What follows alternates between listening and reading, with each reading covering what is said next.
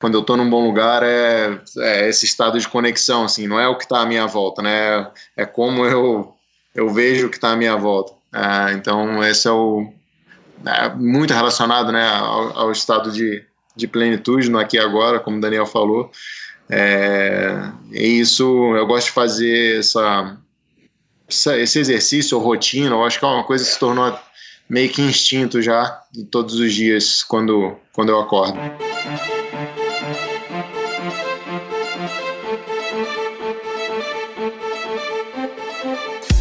Oi, eu sou a Fernanda Keller. Eu sou João Amoedo. Eu sou Poliana Kimoto. Aqui é o Murilo Fischer. Aqui quem fala é Ronaldo da Costa. Olá, sou Henrique Avancini. E, e esse é o Endorfina, Endorfina Podcast. Podcast. Endorfina Podcast. Tamo junto, hein?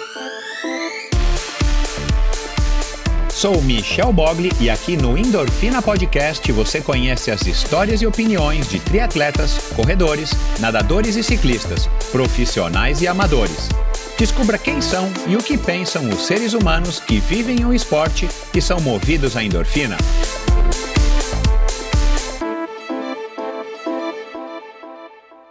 Olá, seja bem-vindo a outro episódio do Endorfina Podcast. Para começar, eu quero agradecer a todos vocês que estão descobrindo o Endorfina Podcast nessas últimas semanas, através do, do Endorfina em Dobro, vocês que têm curtido Endorfina principalmente para se informar, para se inspirar em épocas de quarentena. Então, muito obrigado a todos vocês que têm chegado, vocês que continuam e, e começaram a fazer postagens no seu Stories. Eu tenho procurado aí replicar todas Vira e mexe eu perco uma outra, mas é, é vacilo meu, então eu espero que que vocês continuem fazendo isso.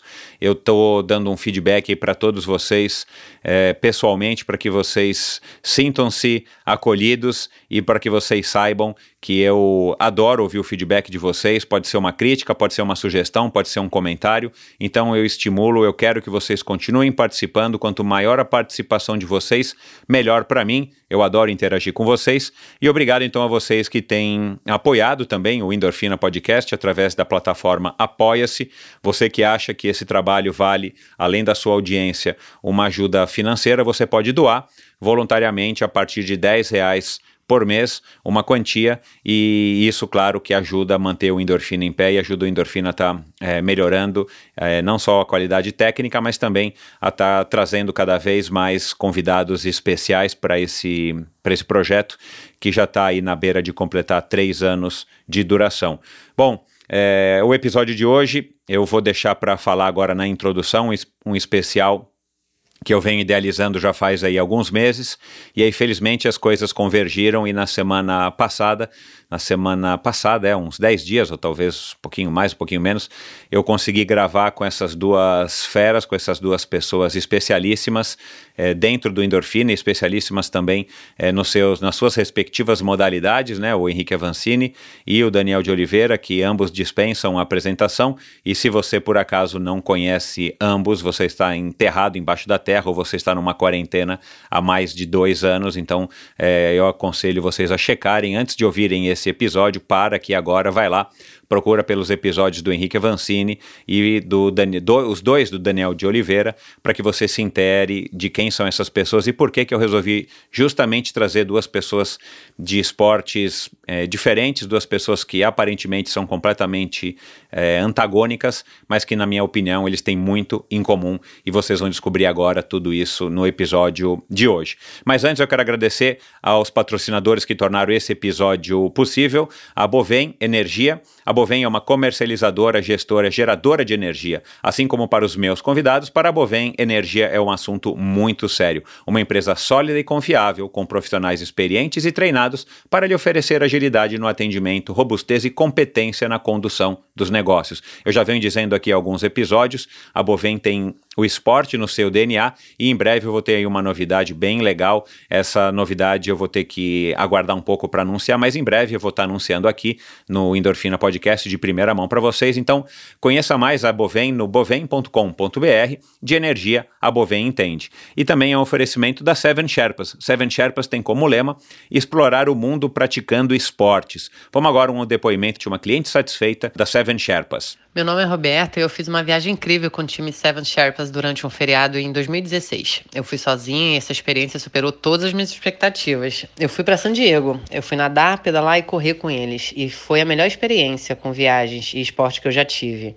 Foi incrível pelo profissionalismo do time, a experiência deles do, nos esportes, a organização da viagem, logística, agenda, enfim, toda a parceria.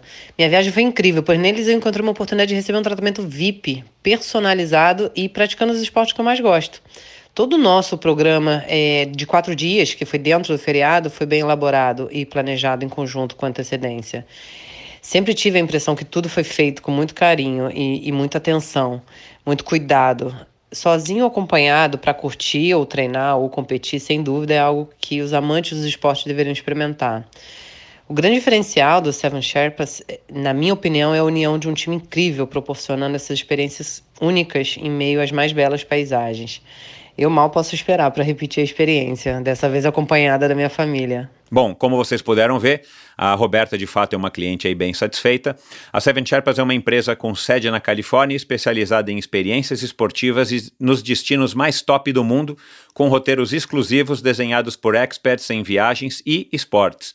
Além do calendário de viagens programadas, a Seven Sherpas tem como grande diferencial os day rides em mais de 30 cidades espalhadas pelo mundo e viagens customizadas para você, sua família ou grupo de amigos. Então você pode escolher aí uma uma cidade, vocês podem escolher um destino, vocês podem escolher uma modalidade e vocês entrem em contato através é, do e-mail lá no, no site do Seven Sherpas, vocês vão, vão descobrir qual é o e-mail do Chris, ou mandando um direct, arroba Seven Sherpas no Instagram, para que o Christian ou alguém da sua equipe entre em contato com você para te ajudar a desenhar a sua próxima viagem, principalmente agora que está todo mundo aí sedento para sair de casa, todo mundo sedento para praticar esporte, ter contato com a natureza.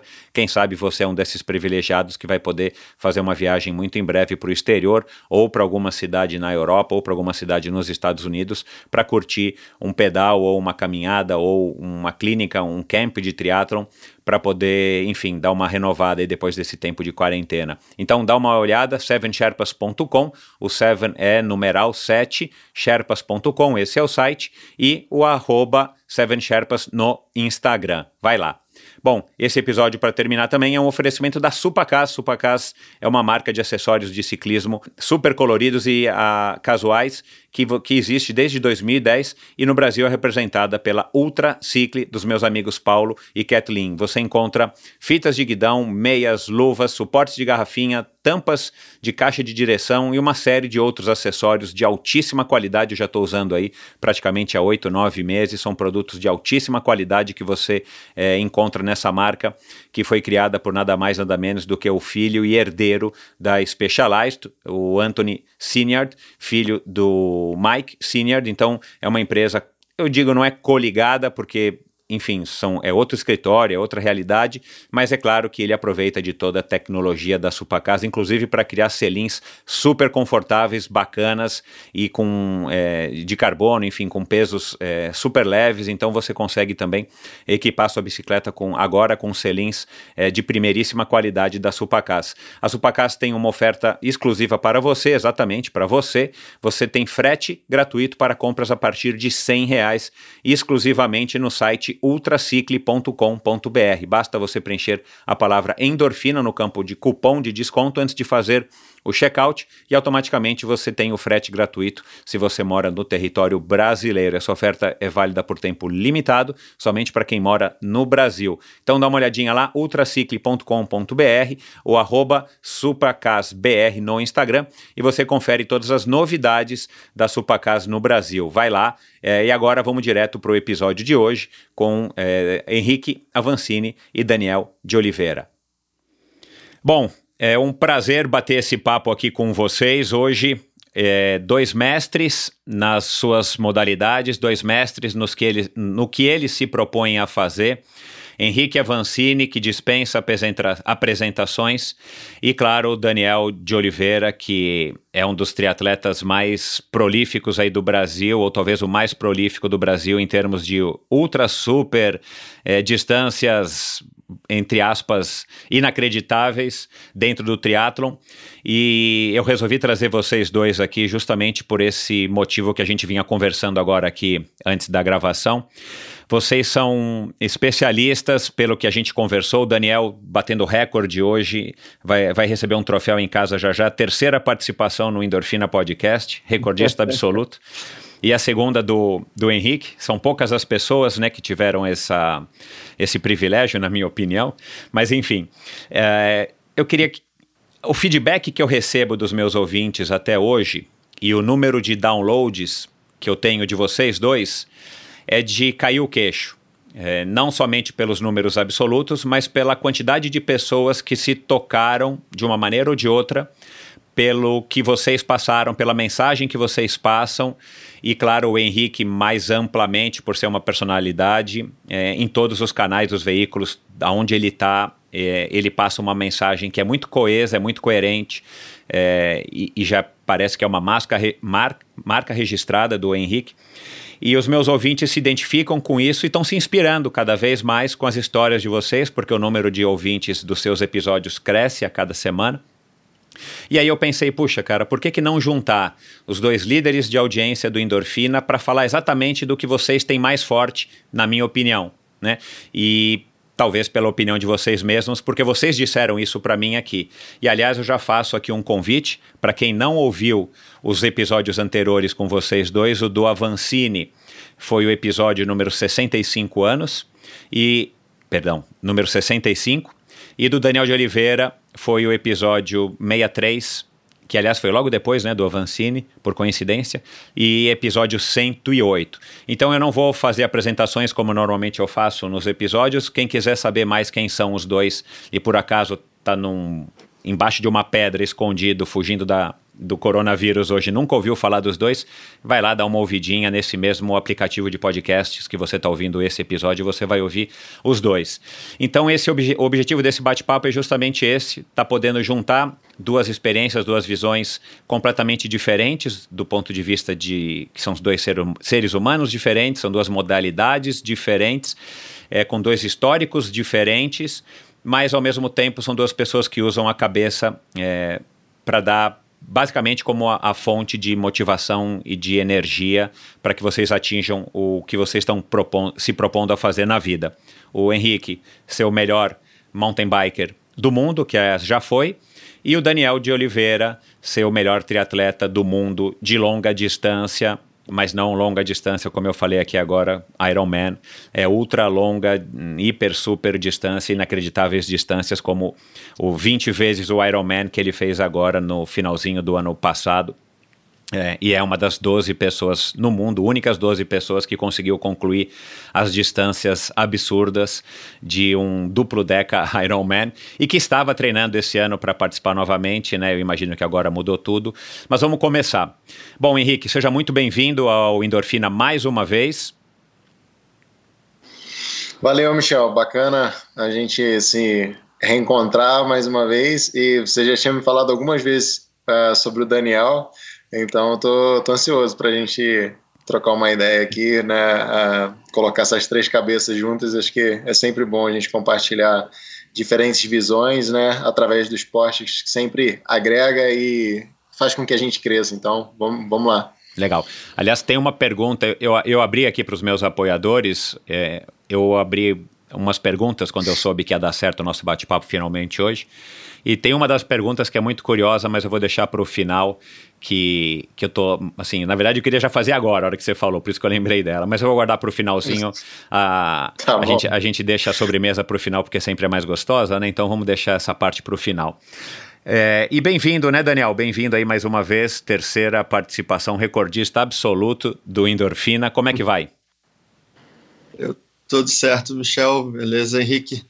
Eu fico bem feliz de é, ter participado dos outros episódios, porque me trouxe muito retorno, né?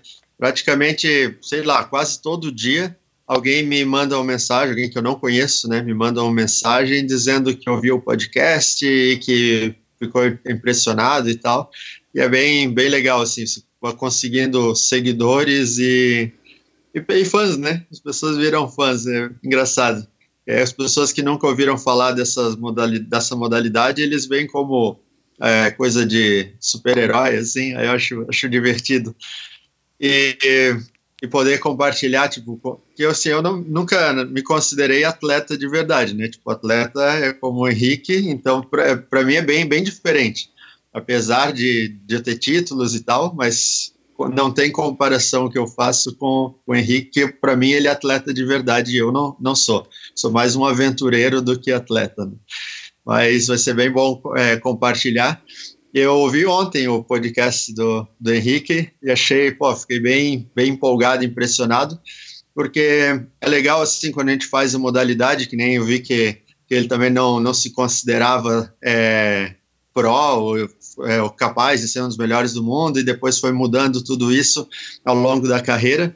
E hoje poder colher tantos frutos como ele tem colhido, eu acho fantástico, assim, de, do esporte proporcionar para a gente, mesmo no Brasil, que é tão difícil, né, é, viver disso e, e poder ter uma carreira longa o que ele tem feito para mim é, é, admirável assim e serve de, espelho de exemplo para qualquer um assim que seja mais cético né, de que o esporte realmente pode trazer bons frutos e uma, uma vida próspera né?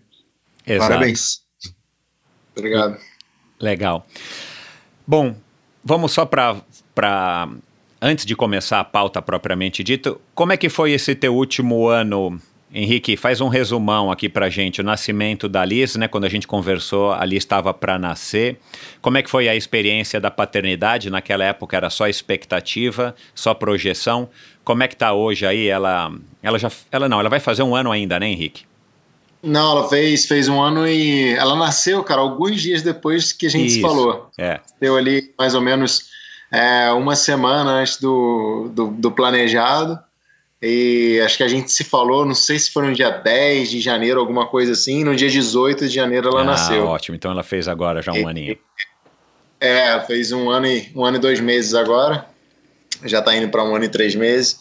E é fantástico, né? É, enfim, eu tô, eu tô sendo muito grato por esse lado, né? De, é, de tudo que foi cancelado, esses meses agora que eu tenho em casa, porque é, eu tô tendo a possibilidade de vivenciar coisas ao lado dela, né, de acompanhar o crescimento dela de uma forma que desde o nascimento eu não tive oportunidade. Uh, acho que o período mais longo que eu fiquei ininterrupto com ela desde o nascimento foram quatro semanas.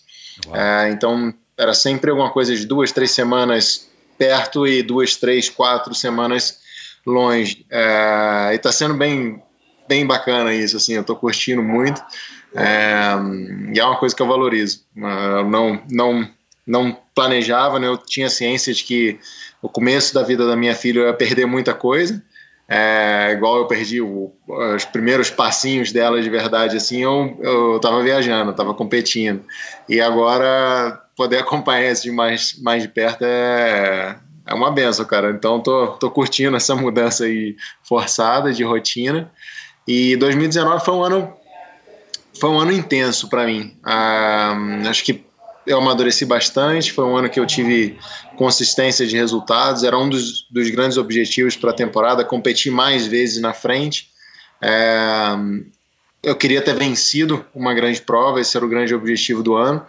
Eu fui o atleta que teve mais pódios em Copas do Mundo. É, eu tive 11 pódios de 14 eventos é, da, da Copa do Mundo em short track e cross country olímpico. É, fui o único atleta que conseguiu essa quantidade de pódios, só que só, só com uma vitória no short track. Eu não consegui vencer uma prova no, no formato de olímpico. É, terminei na terceira colocação no, na Copa do Mundo, segunda colocação mais uma vez no ranking mundial. E foi um ano que, que deixou uma pontinha de frustração, assim, para mim, sendo ah, bastante sincero. É, e isso, de uma certa forma, me acalmou muito para 2020. Acho que eu entrei em 2020 muito mais equilibrado, muito mais uh, paciente uh, com, com o processo, em como eu ia encarar as competições.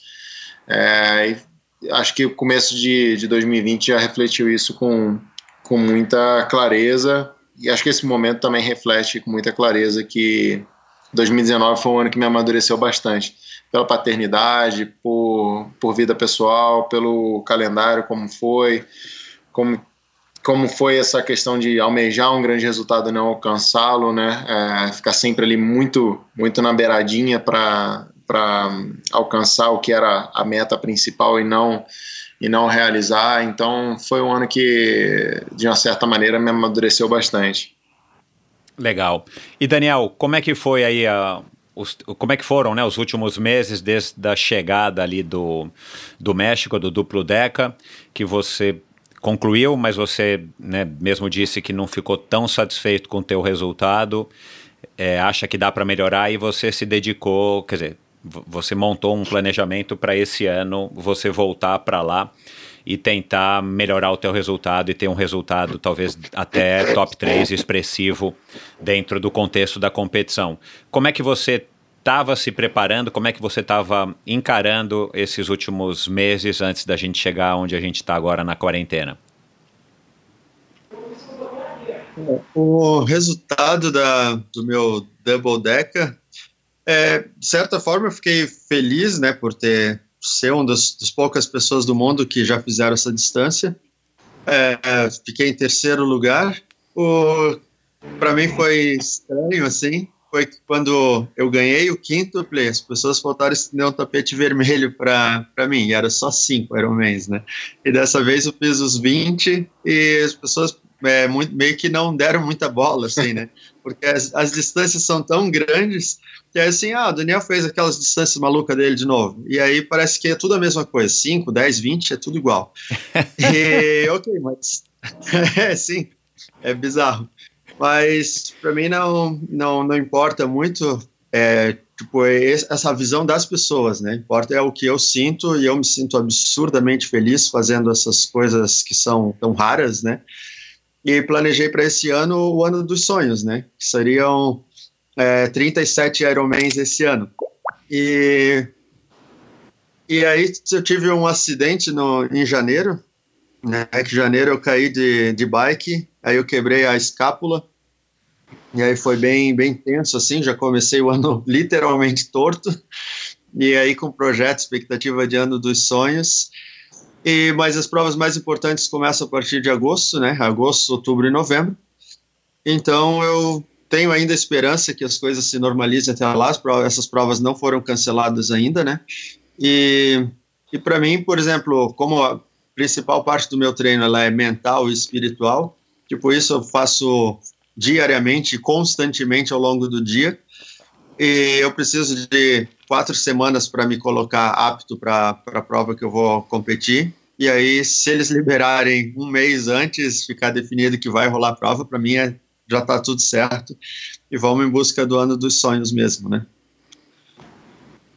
Eu espero que aconteça. Bom, vamos lá então. Já, já, já quero pegar o gancho e começar com essa tua última frase aqui, penúltima frase. Em quatro meses eu consigo me preparar para fazer um triplo, um quíntuplo, um deca Ironman. O que, que você acha disso, Henrique?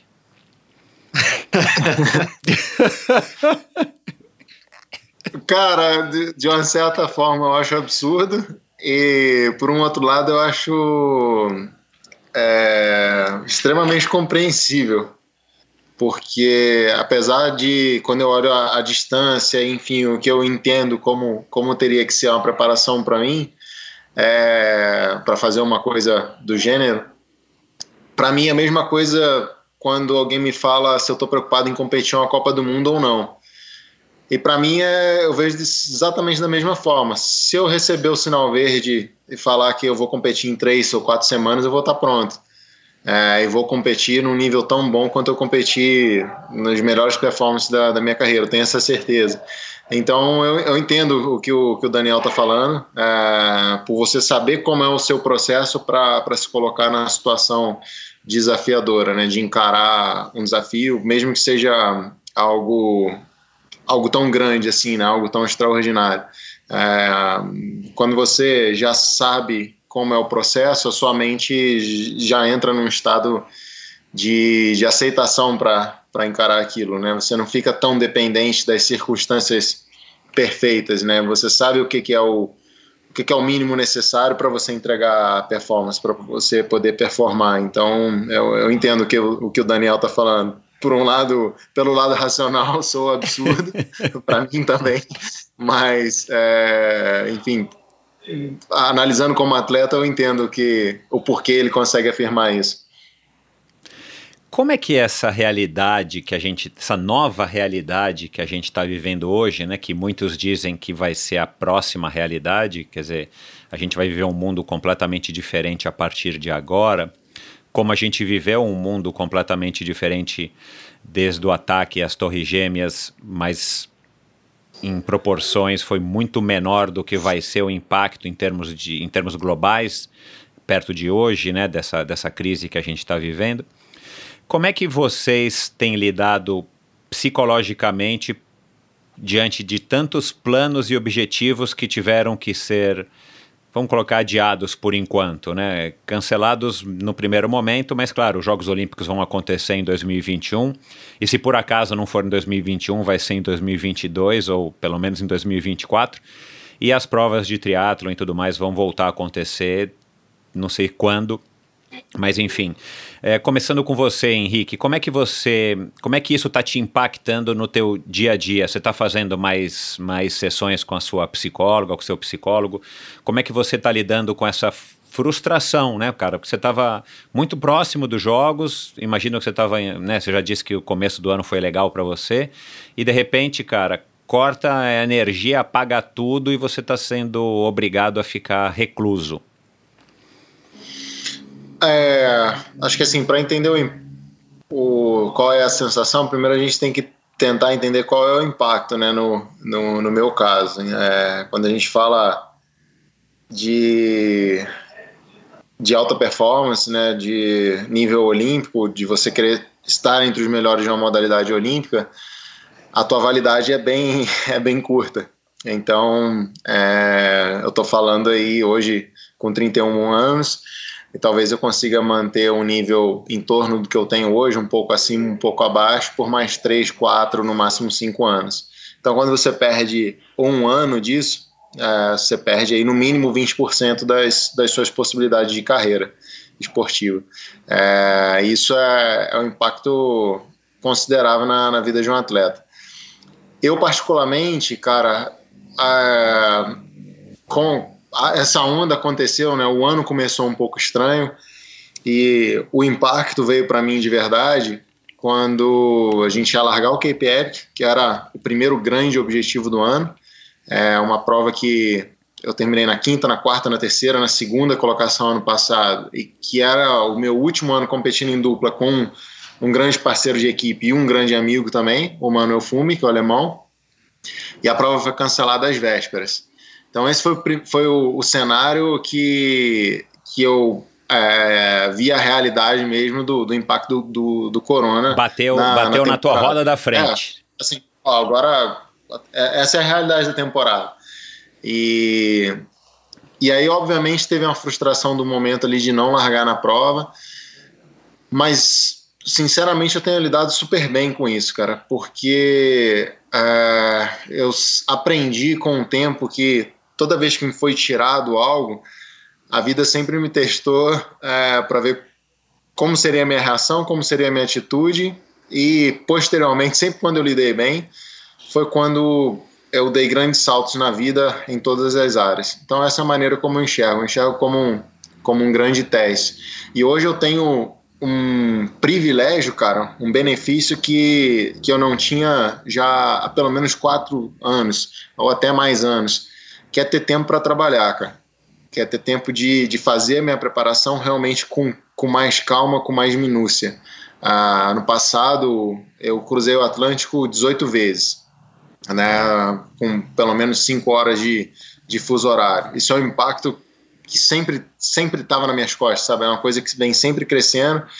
E como eu fui crescendo internacionalmente, fui crescendo também no Brasil, é, quando eu volto para o Brasil, é entrevista, é isso, aquilo, tem que sempre fazer alguma coisa. E quando o meu nível foi subindo lá fora também, até por querer ser um atleta mais aberto, lá fora essa demanda também começou a aumentar. Então, é, eu estava o tempo inteiro, passei a estar o tempo inteiro ocupado. E hoje é, eu tenho aí no mínimo três meses pela frente que eu posso trabalhar com, com liberdade. Então, por mais que as restrições de treinamento possam parecer negativas, é, eu tenho tempo para fazer os, os, meus exercícios cognitivos, a preparação mental, é uma área que eu vinha tentando investir bastante, que era a área de respiração, que agora eu consigo investir, analisar com muito mais calma. É, então eu, eu tenho um, um, privilégio hoje que é o ter, ter o tempo de trabalho, ter o tempo para desenvolver a minha performance. E eu enxergo a esses dias, né, esses próximos meses ou anos, como a, o maior teste que, que a gente vai ter para provar ou, enfim, analisar uma das qualidades que eu pessoalmente considero mais importantes num atleta de alto rendimento ou num atleta em geral, que é a capacidade de ser resiliente. É, e isso é uma, uma coisa que, que eu sei que eu aprendi a ser e que eu sempre continuo aberto a, a tentar incrementar na minha vida. É, então, de uma certa forma, quando eu penso no lado individual, a, eu estou vivendo um dos momentos mais motivantes da minha carreira até então, Uau. cara, porque eu sei que quando voltar a competir, eu vou estar pronto para competir. Eu não sei se todos os outros caras estarão, entendeu? É, eu sei que eu posso falar por mim e eu sei que assim que eu tiver a luz verde para competir, eu vou estar super pronto, eu vou estar super bem e provavelmente eu, eu vou aparecer numa versão muito melhor do que o melhor que eu já demonstrei no passado.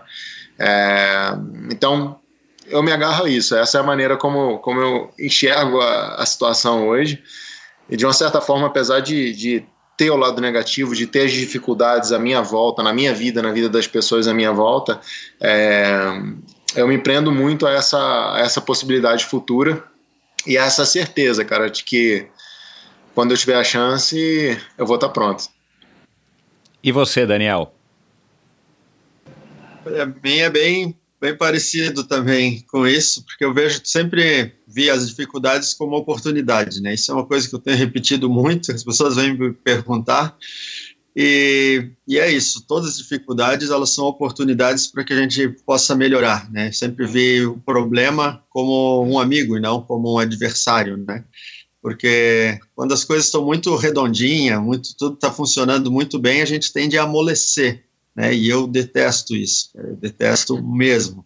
Então, as situações difíceis, elas fazem a gente desenvolver uma, uma coraça e manifestar habilidades que a gente, às vezes, nem sabia que, que tinha, né? Tanto que eu sempre repito a, a frase que você nunca vai saber o quanto é forte até que ser forte seja a tua única opção, né? E, e cara, é, uma, é uma gratidão grande pelas oportunidades que se apresentam para a gente. Então, claro que é lamentável a desgracença universal aqui, né, planetária que a gente está vivendo, é claro, mas a gente sempre tem duas escolhas, de lamentar os acontecidos ou aprender com eles. Então, eu acho que é uma responsabilidade de cada indivíduo agora, no, meio que não importa o que aconteça, aprender com cada situação. E isso de voltar a competir depois, esse sentimento de que eu já tenho em mim tudo, todos os recursos necessários para fazer aquilo que eu preciso, isso dá uma obstinação muito grande para que quando assim a corrida vai ser no dia tal, cara, é, vai ser mais vontade ainda do que se tudo tivesse acontecido normalmente, né? Então, eu tenho, eu tenho muita gana de, de voltar a competir. Sinto, como o Henrique falou, que eu sinto que quando a, a largada for anunciada, eu vou estar pronto. E realmente eu não tenho certeza dos adversários, principalmente porque os meus principais adversários são europeus, né? Então, se tá ruim para nós, para eles está bem pior.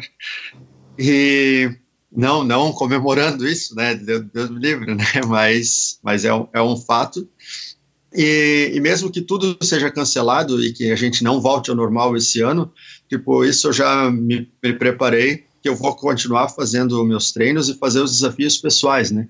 Porque, por exemplo, eu já fiz duplos, triplos Ironman, é, Ironmans contínuos e um por dia, é, distância de Ultraman normal e, e tudo contínuo, como treinamento já muitas vezes, né? É, tenho o costume de fazer corridas corridas a pé de 24 horas como treinamentos também e eu nunca deixo de me movimentar por, por conta de de prova ou não. né? Porque durante muito tempo eu queria participar de provas, principalmente provas internacionais, e não podia porque era caro demais, não tinha os recursos necessários para chegar na largada das provas, né? E, e, eu nunca deixei de fazer por causa disso. Eu sempre me mantive pronto para que quando as circunstâncias é, tivessem é, a meu favor, eu fizesse as provas, né? E graças a Deus eu venho fazendo isso desde 2016, né? Então, e, e diferente da modalidade do, do Henrique, que é um dos motivos que eu escolhi, o Ultra Endurance, é a longevidade, né? Tipo, eu não sei quando eu vou me aposentar, né? Não, não consigo nem imaginar. Eu sinto que eu ainda sou calouro no que eu faço, tenho muito chão pela frente. A gente tem o Sérgio Cordeiro aí que está com 65 anos e ainda ainda está largando as provas, então é, é uma perspectiva muito grande que eu tenha mais, sei lá, 30 anos de, de carreira pela frente. Nesse ano, se, se aconteceu a prova de New Orleans em novembro, a gente vai ter um, um marco histórico, que vai ter a largada do Guy Rossi, que é um francês, e ele vai estar com 71 anos e ele vai largar para fazer 10 Ironman seguidos, com 71 anos. Quando a gente vê alguém de 70 anos correndo 5 quilômetros, a gente já bate palma, né? Imagina fazendo 10 Ironmans. Então é uma perspectiva gigante. E eu olhando para o Gui Rossi, eu penso, cara, se ele pode fazer, eu também posso. Então a minha obstinação é, é ir para frente o máximo que eu puder, esticar essa energia, né? Isso é uma das coisas que eu mais aprendi com Ultra Endurance é, essa capacidade praticamente infinita contida na gente, que, que a gente pode usar da, da melhor forma possível, né? Por isso, eu não lamento nada, entende? Eu só agradeço e aprendo. Vocês vão concordar que por mais que vocês estejam conseguindo treinar indoor, enfim, cada um à sua maneira, os, e, e, o Henrique acabou de falar que está aproveitando para aperfeiçoar outras práticas, né, que também fazem parte de um treinamento mais específico, respiração e tudo mais, você meditando. Vocês concordam que o nível de sofrimento diminuiu bastante desde, a, desde o confinamento? Ou para vocês, vocês estão conseguindo manter aquele nível de sofrimento, não somente sofrimento físico, mas o sofrimento psicológico, né, de ter que encarar uma série na subida, seja no do Avancini, ou você ter que fazer um pedal de 750 quilômetros, o mais rápido que você conseguir como um treino. Vocês concordam que o nível de, de exigência física e mental é, diminuiu um pouco com o confinamento? Vamos lá, Henrique. Cara, eu acho que não. Não. Uh, porque o, o, nível de exigência mental e, e, física eu vejo de uma forma muito conectada ao, ao quão profundo é o seu comprometimento com, com algo, né? Então, quando você tem um, uma data a ser alcançada, um objetivo, enfim, é, um desafio, é mais fácil, teoricamente, você, você realizar né, o seu programa de treinamento. Ah, então, quando você não tem um horizonte tão claro assim, eu acho que demanda ainda mais comprometimento para você se manter fiel às suas rotinas, ainda mais quando você está trabalhando num nível tão alto. Então, por que que você vai se manter tão obstinado a, a, a continuar buscando a evolução, o crescimento, se, se você ainda não tem uma, uma data tão clara para entregar essa performance que você está construindo. Então, acho que demanda bastante hum, desse, um, desse comprometimento que você precisa ter nesses, nesses momentos assim. Uh, não diria que, que diminuiu o sofrimento, não. Uh, assim, eu, eu não gosto de usar muito a palavra sofrimento para ser verdade, para ser sincero, porque ah, não é a forma como eu, como eu sinto e como eu enxergo. Para mim, sofrimento é quando eu tenho que me abster de fazer algumas coisas que eu amo. E a minha preparação é algo que eu enxergo mais como um sacrifício, né? Na, na origem da palavra, como um, como um ofício santo, um sacrifício mesmo, ah, como algo que para mim é, é beira o sagrado. Ah, então, quando eu, quando eu uh, enxergo a minha preparação e realizo a minha preparação dessa forma, eu me sinto muito realizado. Uh, e hoje eu me sinto realizado ainda de, de fazer, fazer a minha preparação da forma como eu faço, independente de quando serão as oportunidades de entregar performance. Né? Eu me sinto muito, muito bem em treinar hoje. Então, eu não, não, não chego a ter essa sensação de sofrimento, embora sim demande mais comprometimento nesses dias agora. Você concorda com ele, Daniel? Concordo plenamente, cara, porque é, as, as, às vezes assim, você, ah, não vou treinar, por exemplo, né? Sei lá, tem um evento de, de família, alguma coisa, sei lá, alguma coisa que te impede de treinar, ah, mas é só um dia, né, que você não vai treinar. Porra, mas meus treinos sempre foram sete dias por semana, entende? Eu nunca parei, porque me movimentar sempre foi parte do estilo de vida, que nem a gente dorme todo dia, come todo dia, toma banho todo dia, você treina todo dia. Para mim sempre foi normal isso, né? E eu nunca vi isso como sofrimento, né? Eu sempre vi isso como uma expressão daquilo que eu sinto. Eu sinto que se eu não estiver me movimentando, parece que a vida não faz sentido. Né? Então eu preciso estar em ação e eu preciso estar constantemente sendo desafiado. Eu não consigo, é, por exemplo, ficar saciado sabendo que ah, eu fiz 20 Ironmans, então ah, que legal, eu vou passar anos aí falando que eu fiz 20 Ironmans. Para mim isso não não é legal, sabe? Eu gosto de saber o que eu sou capaz de fazer hoje. Se hoje eu sou forte, se hoje eu sou capaz, ah, beleza. Então eu me sinto, me sinto feliz e satisfeito. Mas ficar me vangloriando por coisas que já passou, eu não, não curto isso não eu acho meio perigoso, sabe? Porque senão você se sacia e, e se aposenta de forma precoce. E para mim, não, o melhor ainda está por vir. E e essa maneira de, de olhar, de, é, por exemplo, assim, ah, antes eu fazia, treinava em média ali cinco horas por dia durante a, a, semana, né? E final de semana, claro que dava muito mais, mas durante segunda a sexta era cinco horas por dia. E hoje, treinando uma, duas horas só. Só que não é a questão de volume, é a questão de, de quanto você se entrega aquilo que você está fazendo. Por exemplo, tem sessões de funcional que eu faço que duram 30, 40 minutos e eu mal consigo ficar em pé no final. Então, quer dizer, não é o volume, é a intensidade que eu estou fazendo. E, mas eu estou priorizando agora fazer exercícios que me desafiam é, físico, mental e espiritualmente. Mesmo em treinos que levam menos de, que duram menos de uma hora, é, é possível desenvolver esses, os três segmentos que para mim é o pilar de uma vida saudável, né? Então, quando mesmo numa sessão curta, quando eu consigo me sentir desafiado e preciso usar recursos além do racional lógico para poder é, realizar, isso me deixa bastante satisfeito. Eu perguntei isso pela seguinte razão. E o Henrique falou: Puxa, agora tá gostoso, tô com a Alice, estou curtindo. Você, aí me passou pela cabeça: vocês não têm receio de que essa vida, entre aspas, confortável que a gente está meio que obrigado a passar agora, ou seja, por isso que eu falei menos sofrimento, menos treino, amoleça vocês de alguma maneira que, vamos supor que a gente volte somente em janeiro, tá? Vamos fazer uma suposição aqui. Cara, a gente vai ficar praticamente oito meses, nove meses confinados é, de uma maneira ou de outra já vi que o Henrique consegue fazer uma trilhazinha aí e tal. Aliás, parabéns atrasado, né, Henrique? Você fez 31 anos agora. Valeu. Um jovem, né? Um jovem, mas que bom. Saudades dos meus 31.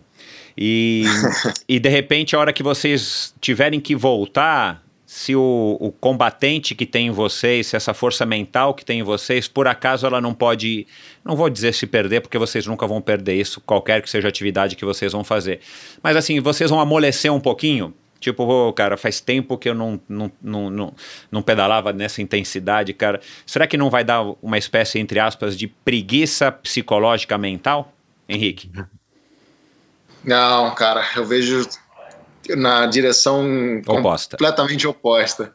É, eu vejo um momento como esse para alimentar mais do que nunca essa, é, esse lado da gana, da, da, da boa ambição de, enfim, se manter ou até buscar engrossar a, a, sua casca, né? A sua capacidade de, de quebrar essas barreiras, assim, de, de voltar mais forte, né? Assim que de voltar às competições de uma forma de uma forma mais forte. Eu não acho que que me amoleça não. É algo que eu valorizo, com certeza, igual eu falei, principalmente o tempo que eu tenho com a minha filha que provavelmente eu não teria nos próximos anos aí, onde pretendo me manter ativo ainda na minha carreira. É, e são coisas que uh, eu agradeço e me alimento disso, mas não, não vejo como um freio algo que, que me desacelere ou me deixe mais mole ou me faça ponderar as minhas razões, não. Uh, acho que sempre foi, foi, foi sempre muito mais difícil se manter firme, né, quando quando você tá, tá vivendo a, a outra coisa, né? Uh, então, assim, deixar de viver a competição durante um mês e meio só, para mim fez valorizar muito mais qualquer competição que, que eu tenha chance de participar.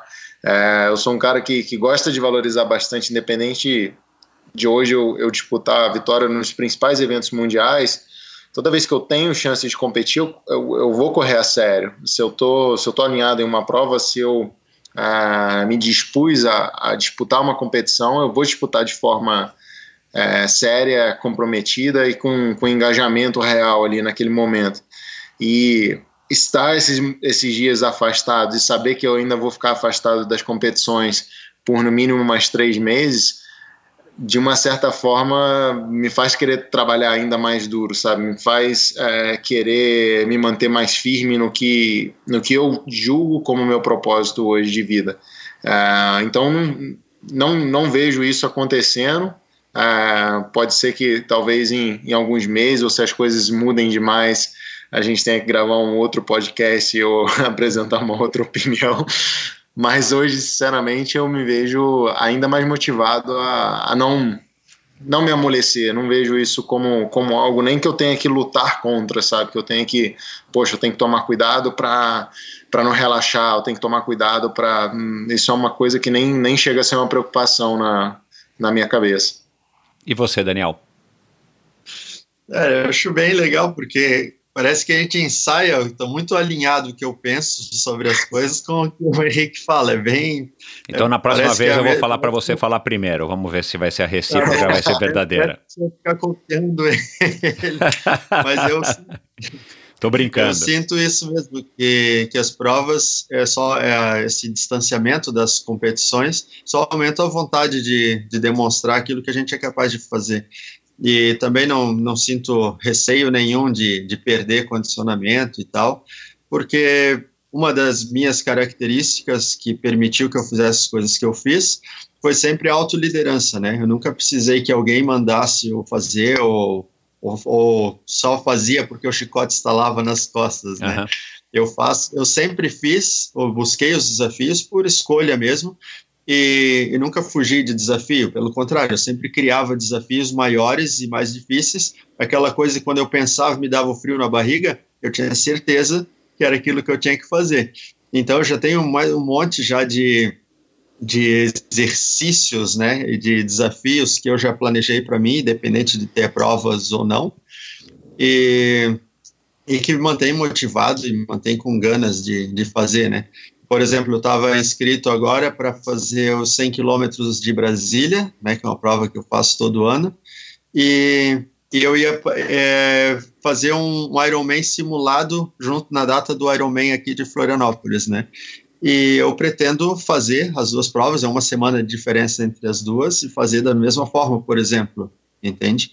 E aí no mês seguinte é um triplo Iron de, de, de treinamentos também, e, e é isso, é o que é o que resta, então é o que me motiva a continuar em movimento. Porque só em pensar, por exemplo, em fazer uns 100 quilômetros numa semana e fazer um Ironman na outra, opa, já dá um, já dá uma alegria, assim, né? Saber que precisa manter tudo bem alinhadinho, porque senão pode, pode, pode não conseguir fazer.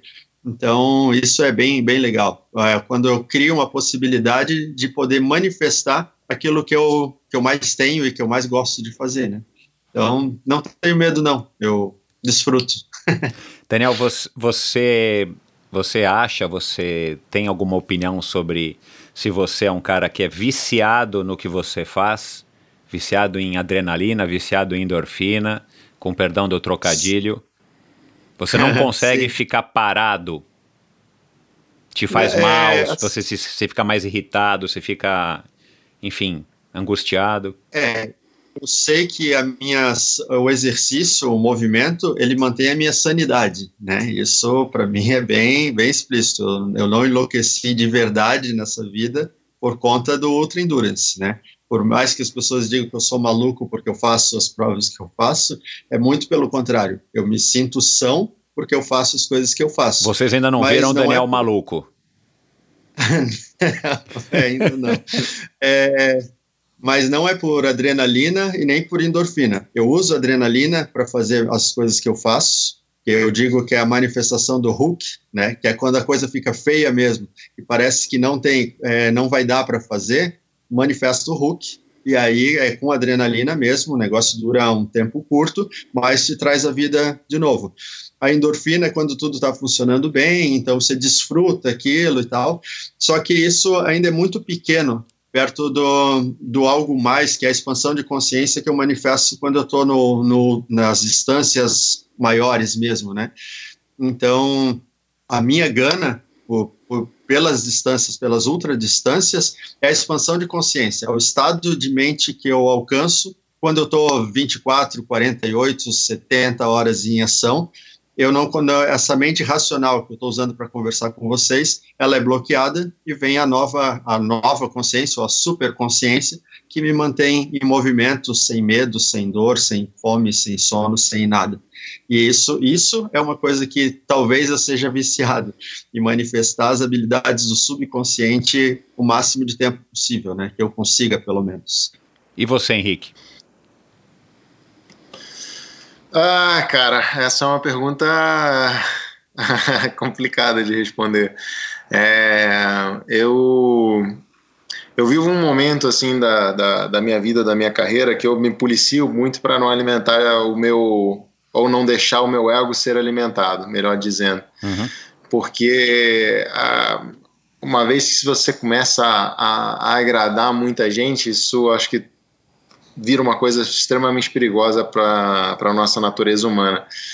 É, assim, eu, eu gosto muito do que eu faço, demais. Uh, eu gosto muito do, do estado que eu entro uh, nas competições. Uh, quando eu deixo toda a parte racional da preparação e, e, e tenho a possibilidade de, de, competir num estado muito mais intuitivo, talvez uma coisa similar ao que o Daniel esteja falando, mas é é, quando eu estou competindo, a velocidade das coisas na, na, na, minha cabeça, o quanto de coisa que eu consigo pensar e analisar quando eu, quando eu paro e olho para trás é, é, é, absurdo. Às vezes, numa, numa olhada de fração de segundos, alguma coisa que eu captei na, na visão periférica já se transforma numa informação de quando eu vou atacar, de como o cara está sentindo, enfim. É, é, isso é muito, é muito incrível depois que você alcança esse, esse estágio, mas aí eu entro também num. Para ter que responder essa pergunta, eu, eu, tenho que entrar numa, numa coisa que é um pouco mais é, pessoal, que é, o, que é o meu lado uh, mais espiritual.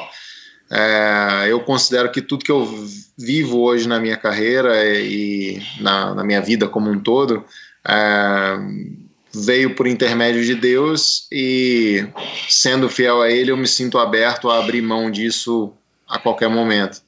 Ah, então, se eu tivesse que parar de competir, ou parar de pedalar, ou parar de me movimentar por, por qualquer que seja a razão, é, por mais que isso seja difícil de ser afirmado ou, ou pareça ser ah, talvez até um pouco de hipocrisia, ah, eu sinto que que é uma coisa que eu, que eu aceitaria. Uh, então eu não me sinto preso a, a, ao que a bicicleta me gera. Eu sou extremamente grato, uh, é o que me dá mais prazer na minha vida, de longe. É o que é o meio onde eu realizei mais coisas na, na minha vida e na vida das pessoas à minha volta e, enfim, para o esporte, para a modalidade no, no, no país. Uh, mas se isso tivesse que acabar, se isso tivesse que ser interrompido, eu não me sentiria ah, mal em pensar, em pensar nisso. Não me sinto preso a isso. Tem, tem uma coisa que eu gosto de falar, né, que é a, que é a, a, a liberdade que escraviza às vezes a gente, né? Ah, então eu faço isso por escolha, mas a partir do momento que, que essa liberdade me escraviza, que eu preciso disso para para ser feliz ou para ser pleno espiritualmente falando só, eu acho que as coisas foram pelo, pelo caminho errado. Então, enfim, acho que é uma, é uma pergunta, por isso que eu considero uma pergunta bem difícil de ser respondida, porque não dá para responder considerando só uma área. Uhum. Vocês, sendo bem específico agora, vocês têm algum que vocês possam dizer, eu imagino que vocês tenham, algum, alguma técnica, alguma coisa que um exercício, alguma coisa que vocês façam de uma maneira corriqueira no dia a dia de vocês, não necessariamente todos os dias, mas que serve como uma preparação psicológica que ajuda vocês a dar mais confiança, por exemplo. É, e eu vou dar aqui um exemplo para vocês entenderem melhor isso. Nos meus dias é, de competidor profissional, eu tinha uma história de um negócio que eu criei, talvez quando eu era moleque, não sei onde é que eu vi isso. Mas eu tinha um negócio assim, cara, é, é o tal do 1, 2, 3. Eu contava na minha cabeça, cara. Eu tava com medo de fazer aquela série, aquela subida, aquele tiro. Falava, não, cara, é 1, 2, 3, eu vou. Mesma coisa na hora de acordar. Aquele dia que você tá quebrado, cara, tocava o despertador às quatro e meia da manhã, cara, tá chovendo, um, dois, três, eu vou, levanto e não dou tempo para. Isso para mim, de uma certa maneira, me fortalecia, que eu sabia que eu estava fazendo uma coisa que estava indo, vamos dizer assim, contra até o que eu queria, no fundo, como um ser humano, mas como atleta eu julgava que eu tinha que fazer. Ou aquele pensamento que isso é muito comum, sei lá, tá chovendo, nevando, tá o dia mais feio na sua vida lá fora, mas você fala, cara, eu vou fazer porque não tem ninguém fazendo isso hoje. O, o meu concorrente mais direto não está fazendo, claro, né, se ele estiver nas mesmas situações que você, no mesmo lugar, ou, ou alguma coisa desse tipo. É, vamos começar com você, Daniel. Você tem alguma coisa específica que você faz? Cara, eu, eu eu faço isso durante um treino X ou no, num treino Y, e isso para mim soma no pacote total que me dá mais confiança, por exemplo? É que para os treinos é tudo uma questão de programação mental, né? Por exemplo, se eu tenho programado que amanhã eu vou acordar e vou correr 100 quilômetros, por exemplo, não importa o que aconteça, eu vou fazer aqueles 100 quilômetros. Mas se, por exemplo, se na hora de largar, sei lá, tá tá frio, tá chovendo, sei lá, tem alguma coisa que, que me assusta, eu faço uma sequência respiratória que eu chamo de respiração consciente, que traz a minha mente para o aqui e agora né?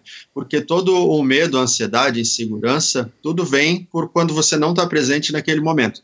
Então, quando eu faço uma respiração consciente e fico totalmente imerso naquele momento ali, então não existe mais medo, porque não existe futuro, não existe passado, não existe nada. Só existe uma coisa de cada vez. Esse é o estado da, de presença plena é o que dá a perfeição no desempenho. E é a coisa mais difícil que a gente pode fazer para numa competição, principalmente em provas mais longas, é ficar totalmente imerso no momento presente durante o percurso inteiro, né? Mas de qualquer forma, quando você está presente na largada, é metade do caminho está feito, porque você domina um quilômetro então você só dá o Ctrl C e Ctrl V, né? E aí replica o quilômetro seguinte. Você não pensa em 100 quilômetros, você pensa, faço um o melhor que eu puder. E aí você fica nesse um, ah, como é que está? Estou bem, estou forte, estou confiante. Então, mais um desse, mais um, forte e confiante. Então, vamos embora. E a partir da respiração, dessa respiração consciente, eu consigo é, me preparar para aquilo que for. E você, Henrique? Tem alguma coisa específica do teu treinamento psicológico que te, que te faz uma diferença, que soma? Hum, ah, tem, tem algumas, algumas ferramentas, assim, como, como o Daniel citou, é, mas tem, tem uma coisa que é, não é nem muito voltada a treinamento, é uma coisa mais pessoal minha. É, eu preciso, para realizar qualquer coisa bem, eu preciso estar conectado ali com, com um momento ou com, com o que eu deva fazer. Então, uma coisa que que eu faço assim, não sei desde quando, cara, acho que desde de, de muito menino, é, quando eu acordo, eu meio que testo o meu corpo inteiro. Então eu, eu respiro, vejo como é que está a minha respiração, eu contraio as, os músculos do, do meu corpo de forma é, separada, assim, eu vejo como é que está a minha cabeça, no que, que eu estou pensando. Isso eu vejo como uma necessidade de a gente sempre pensa que a gente precisa achar as respostas para tudo, né? Achando as respostas, você sabe como tem que ser a tua atitude em tudo. E eu, eu gosto sempre de, de me forçar e de, de lembrar que eu preciso achar as perguntas corretas, né?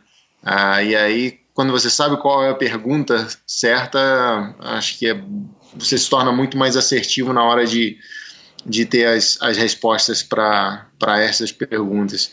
Então, isso é, é o meu primeiro passo para me conectar com o meu dia, assim, para me conectar com, com a minha vida. Eu, eu tento eu tento sentir onde que eu tô. Uh, eu tenho eu tenho uma expressão que eu gosto bastante que é de estar num bom lugar.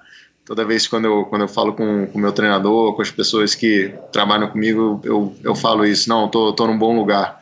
É, quando eu estou num bom lugar é, é, esse estado de conexão, assim, não é o que está à minha volta, né? É como eu eu vejo o que está à minha volta. É, então esse é o é muito relacionado, né, ao, ao, estado de, de plenitude no aqui e agora, como o Daniel falou. É, e isso eu gosto de fazer essa, essa esse exercício ou rotina. Eu acho que é uma coisa que se tornou meio que instinto já todos os dias quando quando eu acordo. Bacana. Você é um cara legal de se conviver, Henrique? Você acha Depende. que você é um cara um pouco metódico demais, um cara. Não, não, por, não por. Não é uma crítica a você, não, não me leve a mal, mas eu digo. Você e o Daniel, por vocês serem tão, tão rígidos, tão criteriosos, tão bom no que vocês fazem e tão focados, é, se muitas vezes, em casa principalmente, ou com as pessoas mais próximas de uma maneira geral, familiares, é, vocês são às vezes um pouco chatos de se conviver no sentido de que, cara, não, você não vai no aniversário amanhã porque tem que fazer um treino, não, você não vai poder é, assistir um filme com a tua esposa porque você vai ter que dormir cedo porque você vai fazer um treino amanhã ou tem que viajar, no teu caso, bastante. É, vocês são pessoas difíceis de se conviver pela escolha que vocês fizeram de carreira, é, Daniel primeiro? É, difícil por essa questão assim de ter que dormir cedo pelo treino ou, ou não poder ter um evento social pelo treino, isso para mim não, na verdade é uma coisa que eu eu me proponho fazer cada vez mais, não agora nessa época, né, mas normalmente sempre me propus fazer cada vez mais para fortalecer esses laços de relacionamento é, familiar e amigável, né. O que é difícil de conviver comigo é porque eu sou muito chato é, porque assim, eu sou extremamente exigente comigo mesmo, né? Então, eu não aceito as minhas fraquezas, eu não aceito as minhas limitações. Por exemplo, eu percebo que eu sou ruim em alguma coisa, ou que eu poderia ser melhor, e eu tenho uma obstinação gigante de treinar aquilo para que eu não seja mais ruim naquilo, ou não me sinta mal na, na, em determinado segmento. E como eu sou assim comigo, eu acabo sendo assim com as pessoas, né? E isso é uma coisa meio que eu acho que reflexo do, do, meu pai, porque ele sempre chamava eu e meu irmão de, de pamonha, o tempo todo era de pamonha, de burro, essas coisas assim. E aí eu ficava, pô, não sou pamonha, não sou burro. E aí a gente tem que revidar isso, né? E eu acho que isso está comigo até hoje. E aí quando eu vejo alguém fazendo o que eu chamo de pamonhice, né? E assim, porra, tu podia ser muito melhor do que isso. E a pessoa ah, me incomoda, me incomoda muito, assim, sabe? E aí eu tenho, não, peraí, deixa, deixa que eu te ajudo, vamos fazer esse negócio direito. Aí eu tenho que cuidar muito, assim, porque eu tenho muito, tá, deixa que eu faço, né? Aí, não, não, não, peraí, você precisa aprender, então vai lá e faz e tal. Por, esse, por essa questão, é, eu sou difícil de, de conviver. E eu me acostumei a viver sozinho, né? Então é, faz três anos que eu vivo sozinho, sozinho mesmo, né? E, e eu gosto muito de viver sozinho, de ter o meu espaço, de ficar quieto. Eu adoro estar em silêncio, porque como eu falo demais, falo o tempo todo, falo com muita gente, eu posso ficar em silêncio, eu, eu amo, né? Estar Você silêncio. tem créditos para ficar em silêncio quando está sozinho, né? Sim, e eu, e eu fico muito bem com os meus pensamentos, sabe? Eu não, não preciso fugir dos meus pensamentos ou me entorpecer com qualquer coisa, né? Nem com música, nem com televisão, com nada. silêncio para mim basta, né? Uhum. Então, essas peculiaridades só o que torna a convivência um pouco mais difícil, eu acredito, né? Mas O Daniel, o, o Daniel não, o, o, Henrique, quero que você responda, mas só para contextualizar para o ouvinte, para você, o Daniel namora campeã mundial de triplo Ironman. Uma El Salvadorenha, né, Daniel? É isso aí, recordista mundial, né? Recordista, recordista mundial. mundial. é, recordista mundial de triplo Ironman. Henrique, é, você é um cara bem, fácil de conviver? Não vai reclamar dele. você é um cara fácil de conviver ou, ou esse teu modo focado ao extremo e, e, e, é um efeito colateral de ser um dos melhores do mundo? É, eu acho que eu já fui muito mais difícil. Não quer dizer que eu seja fácil hoje em dia. eu já fui, já fui extremamente difícil de conviver, principalmente com as pessoas é, próximas na, na preparação, enfim, pessoas que trabalhavam comigo. Porque a, a minha carreira foi uma ascensão muito, uma, uma curva muito inclinada, né? E, e isso veio, obviamente, em boa parte pela, pela autocrítica que eu sempre tive, né? Ah, então sempre exigi demais de mim, de mim mesmo, e as pessoas que estavam à minha volta meio que pegavam um reflexo disso, né? Ah, então eu sempre exigi muito das pessoas à minha volta que elas acompanhassem esse ritmo. E eu sempre fui, ou tentei ser muito produtivo, muito proativo. Então não, nunca gostei de reclamar ou de delegar a culpa para ninguém. Se eu não tá uma coisa boa, eu vou lá e vou fazer e vou resolver. E aí, quando as pessoas não acompanham esse meu jeito de pensar, às vezes é, é difícil, é cansativo. Com o tempo, eu fui aprendendo a, a a, enfim, a entender um pouco melhor as pessoas, ou pelo menos me esforçar um pouco mais a entender as pessoas, que nem todo mundo, enfim, vive a sua, a sua missão e tem a, mesmo, o mesmo ímpeto né, para fazer as coisas. É, então eu consegui desacelerar bastante em relação às outras pessoas. Em relação a mim mesmo, eu acredito que eu, que eu continue uh, bastante autocrítico. Uh, e isso às vezes só traz um pouco de questionamento para as pessoas à minha volta, sabe? Eu, eu curto as coisas que eu realizo, mas eu sempre estou buscando aonde que onde que está a margem de melhora, onde que eu preciso melhorar, onde que eu preciso crescer. É, e às vezes as pessoas à minha volta querem que eu curta um pouco mais. Só que eu aprendi a curtir uh, a evolução tanto quanto as conquistas em si. Então, poxa, beleza, fui campeão mundial, um, um momento maravilhoso na minha vida, um, extremamente marcante, mas a voltar depois disso e ainda querer evoluir, ainda buscar o crescimento e enxergar esse crescimento, me gera praticamente tanta satisfação, de uma forma diferente, mas tanta satisfação quanto ter alcançado o título mundial em si. Não que isso vá necessariamente principalmente falando de esporte, que é, um, que é um, uma ciência inexata, né? É, que isso vai me trazer outros títulos mundiais, mas a satisfação de eu, de eu me enxergar, de eu me ver no, no processo de crescimento, de eu ver que é, eu ainda estou enxergando aonde eu posso melhorar e que eu estou fazendo o trabalho para alcançar essa melhora, é, me gera uma satisfação muito grande também. E às vezes para as pessoas, a, a, a, minha volta, isso é. Eu percebo que isso é um pouco difícil de, de ser compreendido, porque acho que é uma coisa muito, muito interna. É difícil das pessoas equipararem. Poxa, como que você pode ter uma satisfação similar em estar tá treinando num período de isolamento como agora, é, com ser campeão mundial, para uma pessoa que analisa as coisas é, de uma esfera externa, isso não faz o menor sentido. É, óbvio que para mim isso, isso faz bastante sentido. Então, essa é a, maneira como eu enxergo. Você. Você.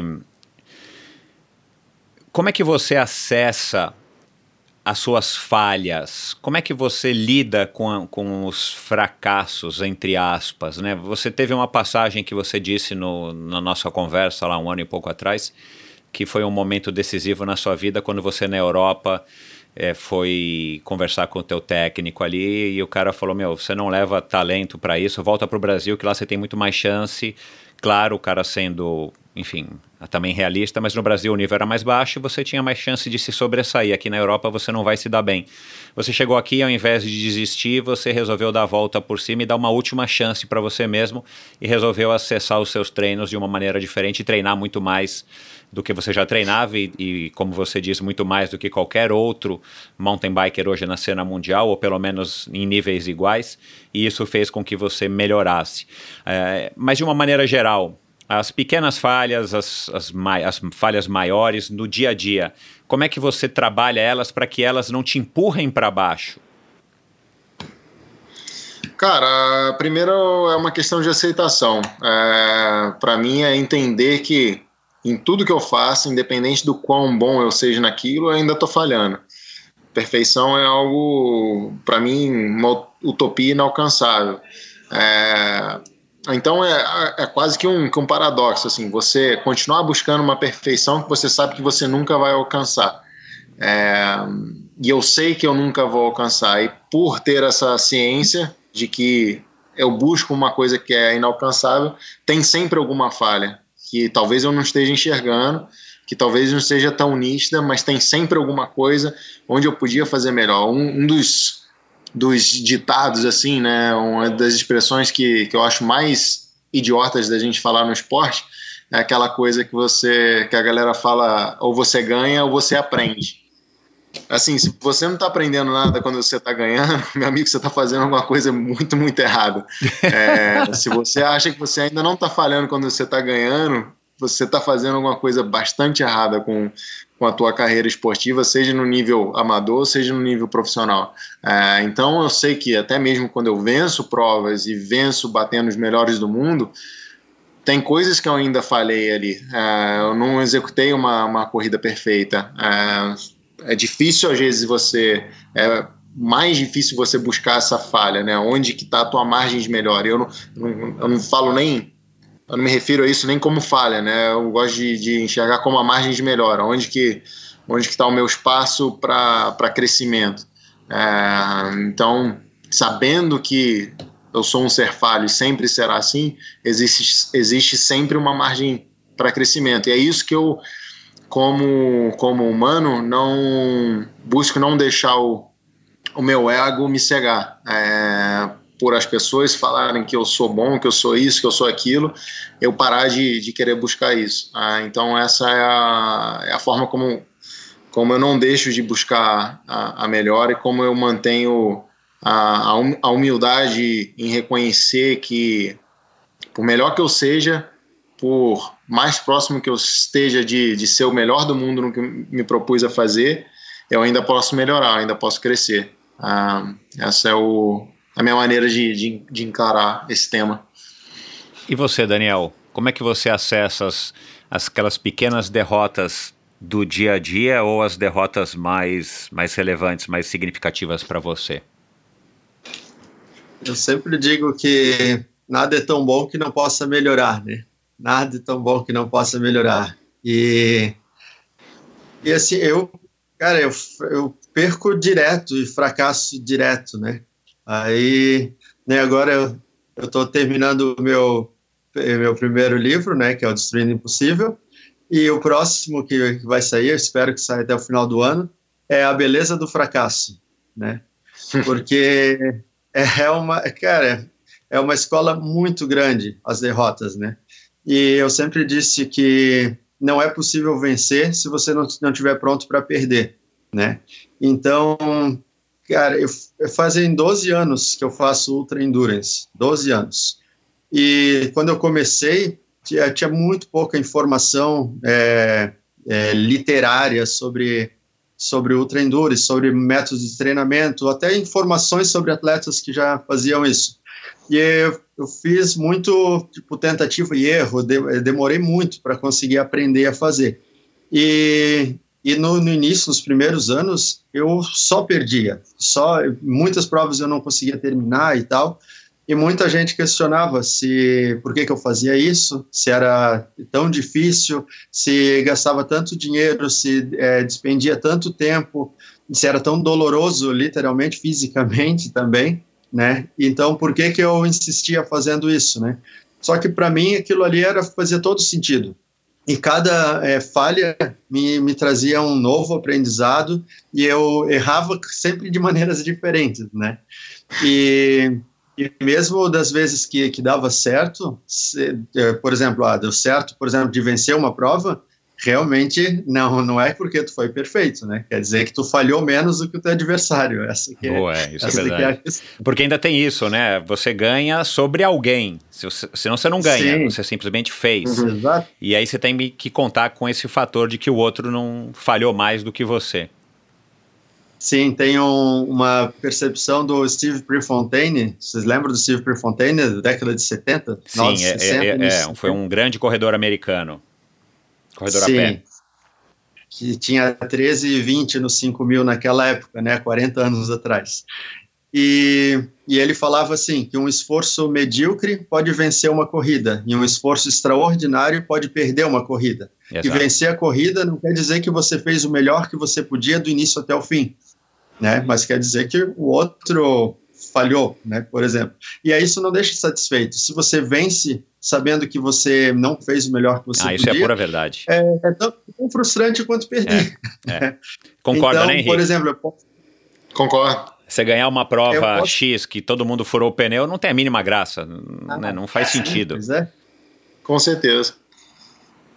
Eu posso terminar em último lugar, mas sabendo que eu fiz o melhor que eu podia ter feito, cara, legal, termina em último de cabeça erguida, entende? Então, principalmente nas ultradistâncias, é muito isso, sabe? Tipo, o fato de você tirar o melhor, igual no, no DECA em 2017, que eu me arrebentei inteiro e ainda consegui terminar a prova em segundo lugar, eu, eu, fiquei muito mais feliz com esse segundo lugar do que com o primeiro lugar em 2016. Terminei quatro horas na frente do segundo colocado, mas, cara, né, não, eu não sentia o mérito disso entende? Mas em 2017, que eu tirei leite de pedra para conseguir cruzar a linha de chegada, fiquei extremamente feliz. Então, quando a gente consegue é, olhar para a derrota, olhar para o fracasso como uma sala de aula, né, e ver o quanto você ainda precisa aprender daquilo que você já se considera especialista. Então, acho que acho que a gente sempre evolui muito e, e buscar essa, essa melhora constante, eu acho que é o que permite a gente se destacar e ter, não vou dizer necessariamente ter sucesso, mas poder se sentir satisfeito com o nosso desempenho, né? Porque a maior conquista é quando você se sente satisfeito pelo aquilo que você fez, né? Então, é, por exemplo, no, no, no Double Decker, apesar de eu ter ficado em terceiro lugar e, e, e tal, assim, que eu me sinto satisfeito por ter conseguido enfrentar e, e, suportar até o fim, entende? Por exemplo. Então, eu acho, acho que é isso. Bom, para a gente encerrar essa parte e entrar na, no, na reta final fazendo aqui a pergunta dos meus apoiadores, vocês têm algum momento de autoindulgência, seja após uma grande prova, como o Daniel, seja após uma grande conquista, é, vocês têm alguma hora que vocês se permitem dar uma amolecida propositadamente como uma autoindulgência? Ou tem alguma situação de treino, por exemplo?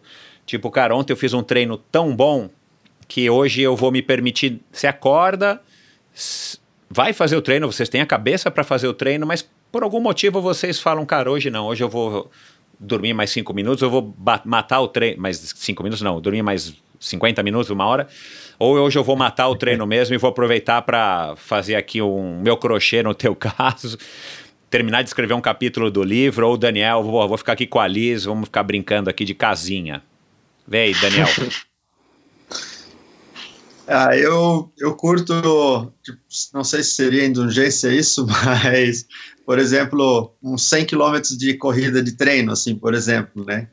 É, termina, principalmente quando é treino, se tu pega um dia de muito sol, por exemplo, né, que desafia muito, porque aí a hidratação tem que ser muito perfeita para tu aguentar até o fim e tal. E vamos dizer que eu estipulei que eu faria em 10 horas e eu consigo fazer em 9 horas e meia, por uhum. exemplo. É, o que eu faço é de comemorar isso como se fosse uma grande vitória, assim, e e comer tudo que eu gostaria e tomar muita Heineken, porque só, é meu, minha, minha recompensa de praxe, assim, quando eu me sinto satisfeito com, com o treino mesmo, é tomar cerveja, assim, e tal. Mas de, de não treinar no dia seguinte porque eu fiz alguma coisa, eu acho que não, cara, porque eu acho que estar treinando é meio que uma comemoração já. Para mim, o que é pior é não poder treinar. Uhum. É não treinar é, é Você é, matar um treino ou fraquejar num treino, para você vai ser uma penitência e não uma indulgência. É, exatamente, exatamente. E você, Henrique? O que eu sinto. Cara, eu não sei se é, se é indulgência isso, mas eu, é, nos últimos anos agora, recentemente, eu aprendi a sempre a me permitir o tempo que eu chamo de tempo de absorção. Então, toda vez que eu passo por algum evento é, marcante, seja positivamente ou negativamente, eu desacelero é, logo após. Então, é, por exemplo, agora a gente teve o, o cancelamento do K-Pep às vésperas da prova. É, eu mudei o voo, a equipe mudou meu voo o mais rápido possível e retornei ao Brasil. Primeira coisa que, que eu me permiti fazer e aí, na indulgência, eu fiquei oito dias sem subir na bicicleta, porque isso é um, um período que, que eu julguei necessário de, de absorção.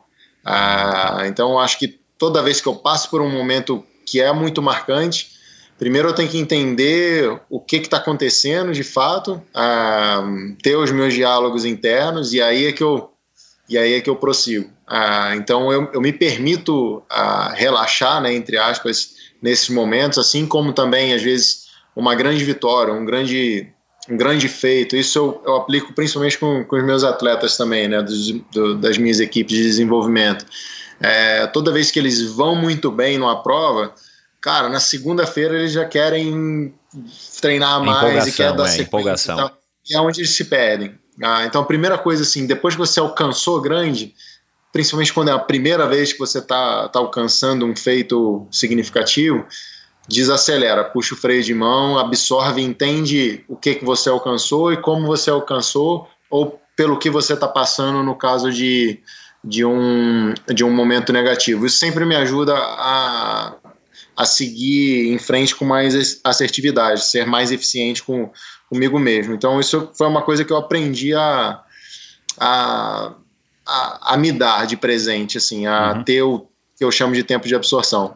E não, não são oito dias obrigatoriamente. Oito dias foi KPF, não, que o Mundial é... pode ter sido X dias, entendi. Não, às vezes é um dia, às vezes uh, enfim, são dois dias, às vezes entendi. são dez dias. Entendi. Uh, dependendo da situação, eu, enfim, como foi depois do KPF, que eu, eu, eu falei com o meu treinador, ó, imediatamente depois, ó, preciso de, de sete a dez dias é, a gente se fala. E aí, quando deu seis dias, eu falei, cara, posso treinar. Ele, não, não, segura mais, segura mais dois dias aí que eu te conheço, tal. Não, eu quero treinar.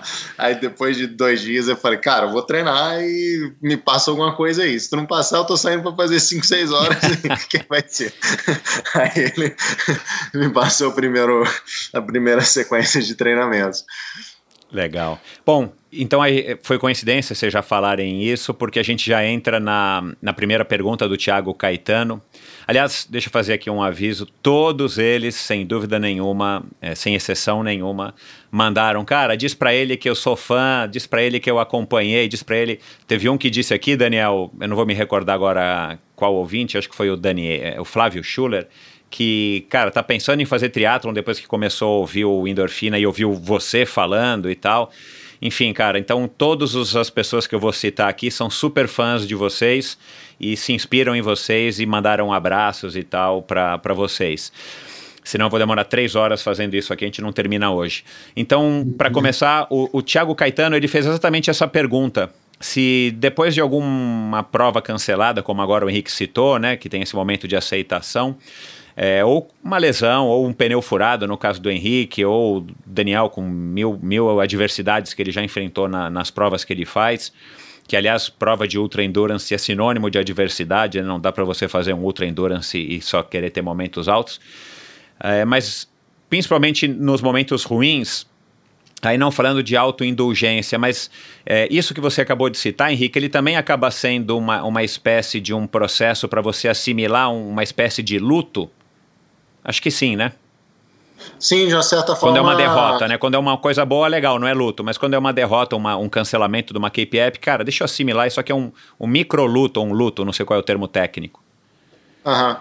É, uh, seria, seria, seria mais ou menos isso, porque toda vez que a gente passa por um grande momento marcante, né, como eu disse, positivo ou negativo, a gente tende a tomar as próximas decisões de forma muito emotiva e impulsiva. Uh, e aí, às vezes dá certo, mas a grande, grande parte das vezes a gente faz, a gente faz lambança, porque a gente não está não tá tomando atitudes é, minimamente racionais. É. E aí você se precipita, se embola e, enfim, tropeça nas próprias pernas.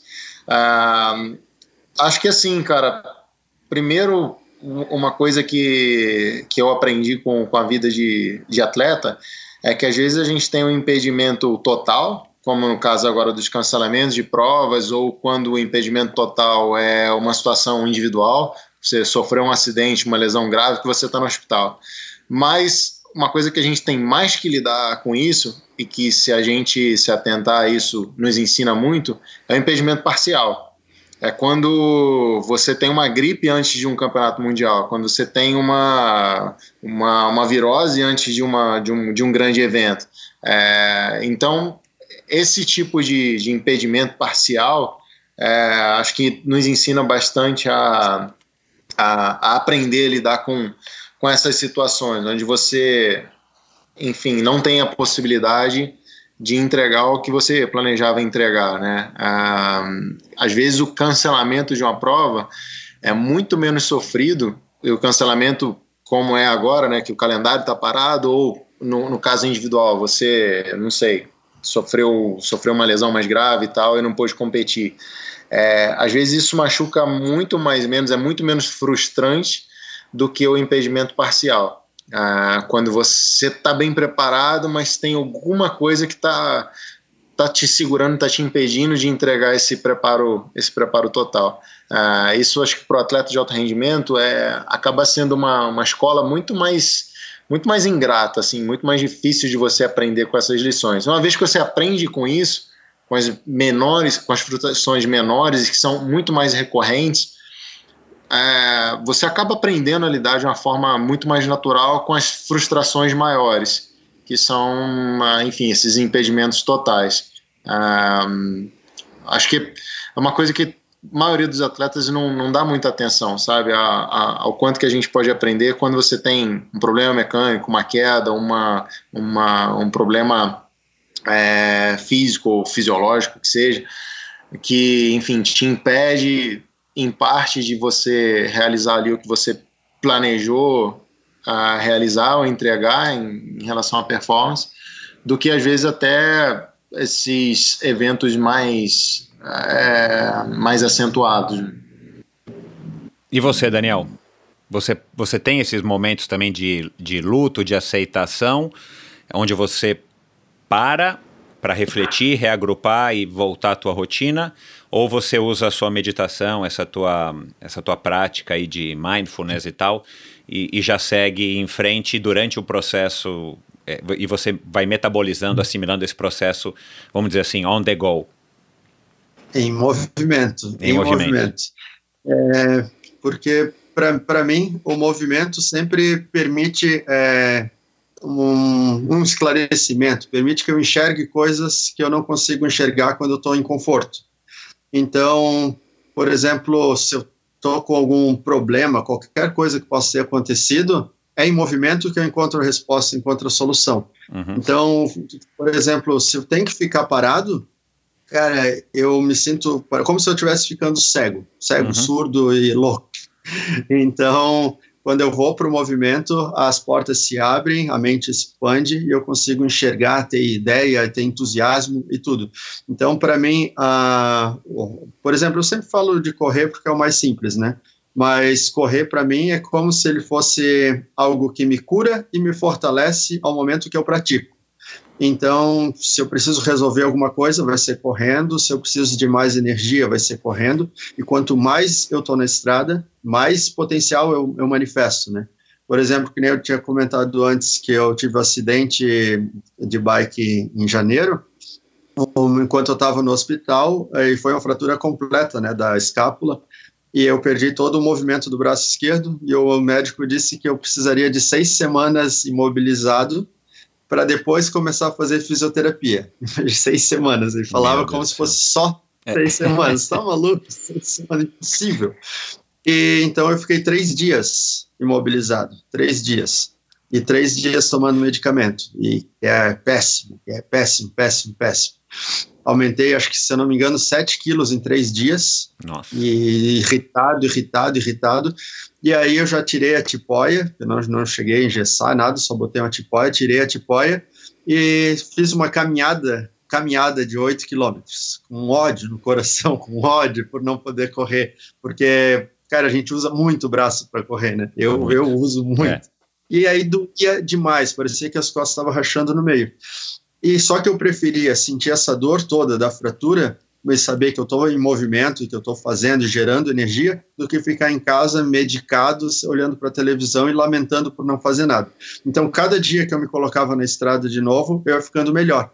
E três semanas depois da, da, do acidente, eu fiz a maratona de Miami. E ainda fiz num tempo legal ainda, né? Três semanas. Aí eu pensei... Sem ah, dor, vou fazer Daniel, com dor? Não dor da corrida, dor 30, na escápula. Até os 30 foi relativamente sem dor, porque eu conseguia mover muito pouco o braço, assim, né? E só que depois dos 30, quando começou a faltar perna, eu precisava de mais braço para conseguir manter o ritmo. Aí começou a doer de verdade. E no final estava doendo bastante. Mas aí na semana, na semana seguinte, três dias depois, eu já tava, tinha voltado a pedalar, e aí pedalar doía demais para segurar no guidão pela vibração. E na outra semana eu voltei a nadar. Aí eu vi que era dor de verdade. Eu precisava da amplitude completa do braço, né? Exato. E Nossa. aí mesmo assim, continuei fazendo e, e tudo melhorou. Um, cinco semanas depois do, do acidente, eu estava com o movimento perfeito já, não precisei de fisioterapia e perdi um pouco de força no braço esquerdo por, por ter poupado demais né, os movimentos. Uhum. Mas o movimento sempre gera a cura e o fortalecimento. Isso que para mim é, é, sempre explícito. Então, quanto mais eu posso me mover, mais rápido eu melhoro de, de todas as formas, né? Não só conquistando, mas reabilitando aquilo que, que ficou atrofiado, seja emocional, seja espiritual, Entendi. ou seja Bacana, meu caramba. Bom, o Paulo da Supacas, o importador da Supacas, da Ultracicle, perguntou é, com qual idade, Avancini, você começou a treinar forte mesmo, valendo? Eu acho que a gente já conversou sobre isso, mas eu também não me recordei e, e tal. Você é, lembra quando que você começou mesmo a descer a lenha, torcer o cabo? É, então, acho que até no, no, outro, na outra conversa que a gente teve, a gente falou sobre isso.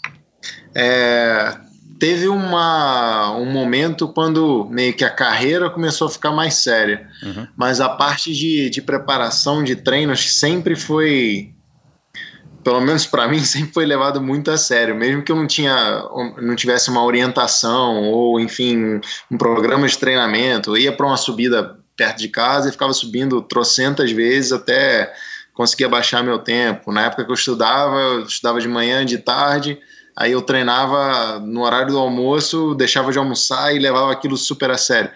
Então, assim, é, acho que profissionalmente mesmo, quando eu fui para a categoria júnior, ali nos 17, 18 anos, foi quando é, eu comecei a querer, né, não que era uma coisa viável na época, mas eu comecei a tentar enxergar o esporte com mais seriedade é, me tornar profissional realmente do esporte. A parte de preparação acho que veio bem antes, assim. Por mais que eu fazia muita coisa errada, uhum. não, achando que eu estava tentando treinar mais, mais ou, ou melhor, é, veio bem antes, assim. Acho que desde bem, bem novo eu tinha, sempre tive muito gosto pelo treinamento, né, uhum. por essa por essa disputa comigo mesmo, assim, de querer abaixar o meu tempo, de querer fazer mais esforço, de fazer força até me sentir mal. Eu sempre gostei muito disso.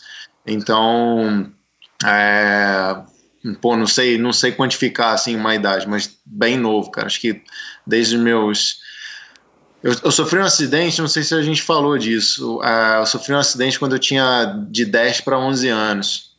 É, numa subida que tinha numa estrada abandonada perto do, do sítio onde eu cresci. E, e eu caí de, de rosto e, e, rasguei os dois supercílios e quase perdi a visão dos dois olhos. É, e eu caí porque estava chovendo e eu estava abaixando o tempo para subir e para descer nessa subida. É, isso eu tinha de 10 para 11 anos. Você estava querendo então, pegar o com da subida e da descida. É, o com comigo mesmo. Eu marcava no reloginho Cássio que eu tinha e ficava dando um start, stop, start, stop 300 vezes. É, fazia isso escondido. E, enfim, isso eu tinha de 10 para 11 anos. Então, acho que dá para considerar que eu levava sem dúvida a, a, preparação a sério já com essa idade. Sem dúvida. Não é então, é. é. treinar forte depende do seu do seu parâmetro naquela época, né? Mas isso não importa o tempo que você estava fazendo, mas assim, isso já demonstra que você tinha uma cabeça. E o Paulo perguntou isso porque ele tem um garoto de 11 anos na casa dele e diz que tá difícil de aguentar o nível de energia dele, do, do, do filho dele, hum. entendeu? Então acho é. que acho que você deu aí a resposta que ele queria ouvir. É, Cara, ele perguntou. Fala. O, te cortando, mas só acrescentando, um dos maiores desafios do, do meu pai, que foi o meu maior incentivador no, no esporte, nessa época, era me segurar. Ele uhum. nunca me forçou a fazer o esporte, assim, mas ele, ele sempre Pelo teve que se preocupar. É. Hoje, olhando para trás, assim, eu vejo que, putz, ele talvez deveria ter, ter se preocupado mais, era, era em, em, em, estabelecer alguns limites, sabe? É, uhum. Porque eu sempre queria fazer mais, eu queria fazer os pedais mais longos, eu queria subir uh, tudo que é montanha, queria descer nos lugares perigosos, então ele sempre se preocupou muito em, em, em, em me segurar, né? Uh, talvez o Paulo vá passar pelo mesmo, mesmo desafio aí como pai. É. Tomara que não seja segurar pro, pro videogame, né? Porque é. hoje a maioria dos pais, e eu tenho certeza que a maioria das pessoas que está nos ouvindo aqui tem problemas similares, mas assim, preciso cortar o videogame do meu filho. Ele está querendo ir muito mais além no videogame do que deveria. Mas aí o Paulo, mesmo Paulo, pergunta para o Daniel é, quantas horas por semana é, você treina, e aí acho que você já respondeu, né, que, que faz aí uma média de 5 horas né, dependendo aí do, da, da proximidade de algum objetivo. Mas outra coisa que você falou um pouquinho, mas aí também a curiosidade do, do Paulo, mas minha também. Quais são os treinos de intensidade? O que, que é um exemplo de treino de intensidade para você que é tão especialista no, no, no longão, vamos dizer? É, treino que é o mais intenso que eu faço e que as pessoas acham que que não faz sentido, são tiros de 100 metros rasos, por exemplo. Uau. É um treino que eu gosto muito, gosto muito de fazer. Tipo, quando eu tinha 16 anos, eu tive contato com o atletismo, né? É, eu treinei 100 e 200 metros rasos e hoje eu, eu corro melhor do que eu corria naquela época, glória a Deus. e, e, faço 20, 30 tiros de 100 metros rasos com 30 segundos de intervalo e, e é um treino que é muito legal, porque não dá tempo de pensar, né? Não dá tempo de pensar, não dá tempo de recuperar o fôlego e deixa o abdômen trincado, que é o mais, mais legal, assim. E por, porque, porque as pessoas falam assim, pô, mas para correr 100, 200 quilômetros, não precisa fazer 100 metros rasos, porque as pessoas dizem que 100, 200 quilômetros é muita resistência é resistência a certo ponto. Mas, por exemplo, numa corrida de 100 km, que para mim é uma prova rápida, né? Quando você está no quilômetro 80, por exemplo, você tá, eu, né, no meu caso, eu tô com 100, 185, 195 é, BPM, né? Uau! E, e isso já não é mais resistência, né? Não, definitivamente e, não. Então, a, a força e, que o, e o cardio que eu preciso para correr os 100 metros, para fazer esses tiros de 100 metros, me dá a força e que o cardio que eu preciso para aguentar os 15, 20 quilômetros finais de uns 100 quilômetros, entende? Uhum. Onde a, o que tinha de, de fibra lenta já arrebentou tudo, então agora é só potência mesmo, entende? E isso me dá muita vantagem final de prova sempre, né? Porque no final eu sempre tenho mais perna do que a maioria dos caras, né? Uhum. Porque os caras vão meio que morte súbita, né? Eles vão perdendo velocidade ao longo do percurso. Uhum. E eu sempre tenho potência para usar no, no final. E eu tenho potência para subir morro, eu subo muito bem e desço muito bem por conta da força que os 100 metros me dá, né? Legal. Treino, morte súbita, não, morte súbita não, né? Você falou morte súbita, mas é morte lenta e longa, né? Eles vão, eles vão morrendo e você cresce no final. É, isso, é verdade. Isso. Bom, o Flávio Schuller, ele pergunta aqui para o Daniel, e aliás, é, você disse isso num dos episódios que a gente gravou, mas é, acho que o Daniel não, o Daniel, o Flávio não se recorda. Como é que, Daniel, como é que você se sente após uma, uma prova, por exemplo, né, o duplo deca, ou a vitória no quíntuplo, enfim, qualquer dessas provas que você faz, é, que são super cansativas e extenuantes, como é que você é, se sente fisicamente? É, você disse que você consegue voltar a correr um, dois, três dias depois, se eu não me engano, né? Você consegue voltar a treinar, pedalar, correr ou nadar, logo depois que, que você termina num estado X que você não sente mal sente dores no corpo, né, nas pernas principalmente. Mas do ponto de vista mental, ele quer saber é, demora para você, vamos dizer assim, sair desse estado porque você ficou tantos dias aí eu, eu dou por minha experiência própria, né, nas, nas próprios no, nos, nos cinco Race Across America que eu fiz pedalando, cara, de, tudo bem que tem a história do sono e nas suas provas também, mas assim, demora uns três, quatro dias para você voltar, parecendo que, que parece que você está entorpecido, parece que você está bêbado ou alguma coisa parecida. É, para você voltar na realidade, para que as coisas aconteçam tudo no seu tempo certinho e tal, parece que você fica meio em câmera lenta, você fica meio avoado. Acontece isso para você, Daniel? É, o que isso mentalmente, sensorialmente, né? O que dá a diferença, é por exemplo, que nem falando do Double Decker, é, pô, eu fiquei três semanas em ação, né? Três semanas. E então é um universo totalmente único, né? E isolado ali de três semanas, onde parecia que não existia mundo mundo pós pós Double Decker, né? Eu até comentava com o staff ali que a gente parecia o, o Frodo do Senhor dos Anéis, assim, indo para Mordor. Ele não tinha esperança de sucesso, assim, sabe? Nunca ia terminar. E, e normalmente o que eu sinto de, de estranheza é quando eu volto para me relacionar com as pessoas, entende? E as pessoas, ah, parabéns pela prova e tal.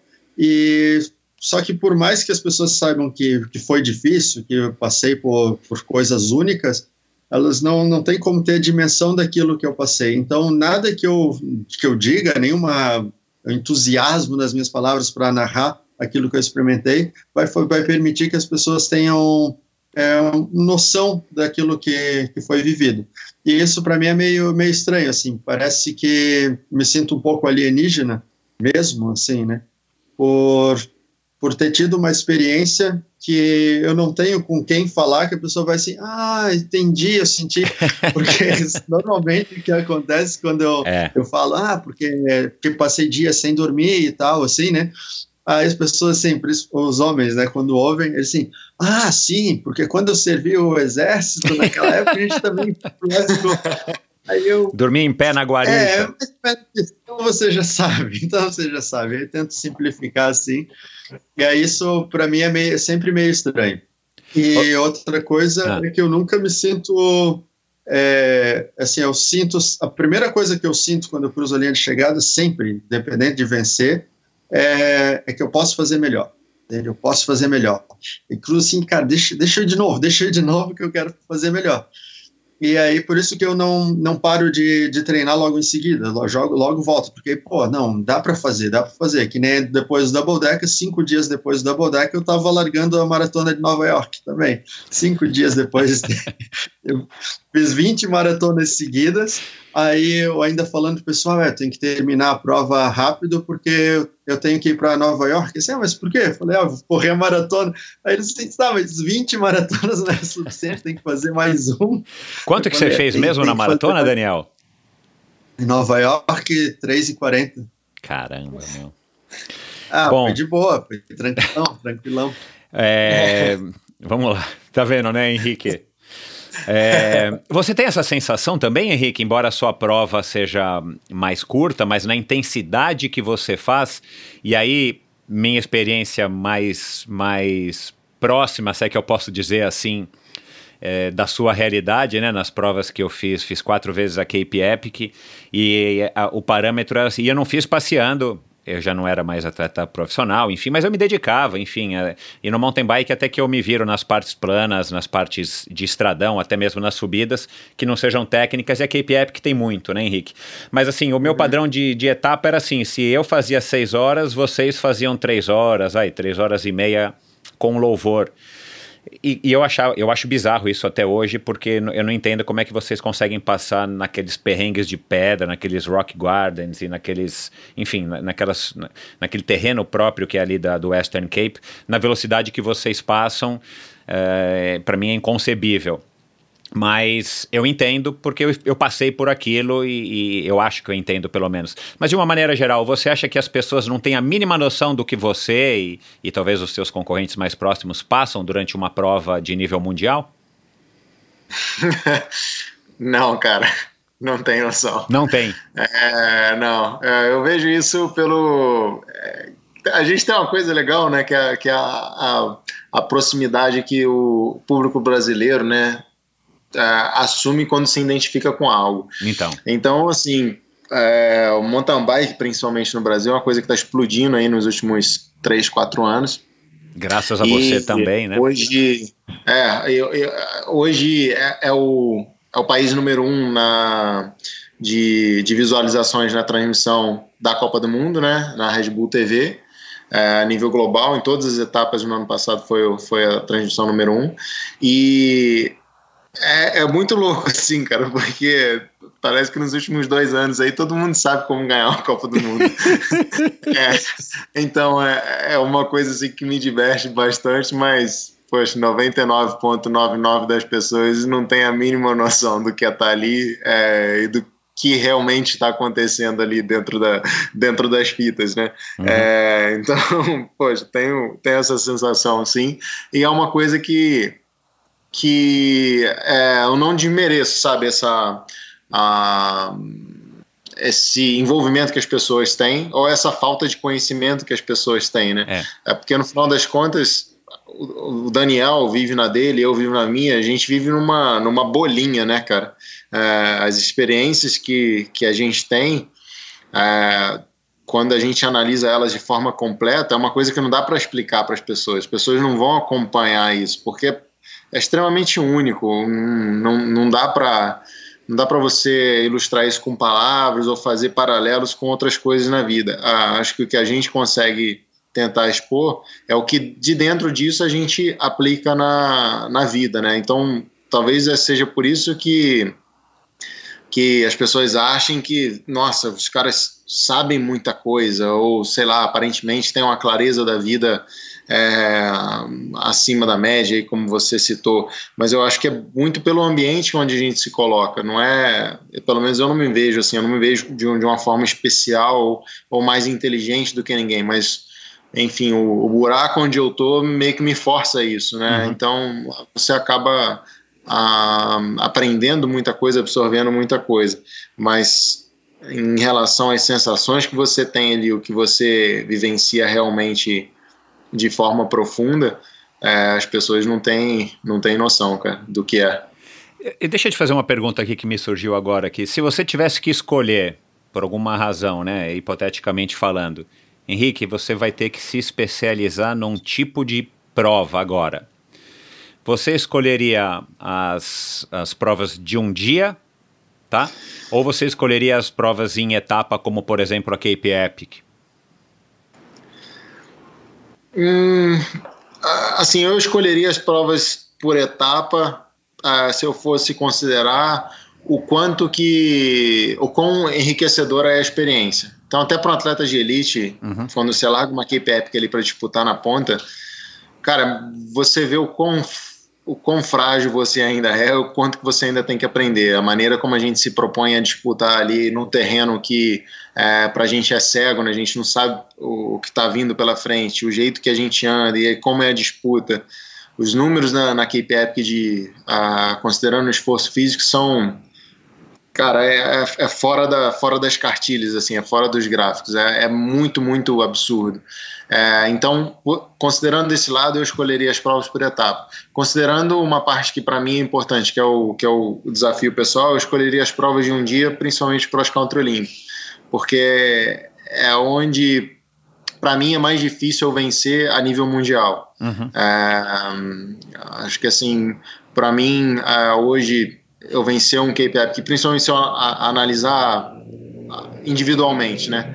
As provas de estágio, de principalmente duras e de pilotagem, é onde eu tenho talvez as melhores possibilidades hoje, é onde talvez eu, eu seria o cara a ser batido.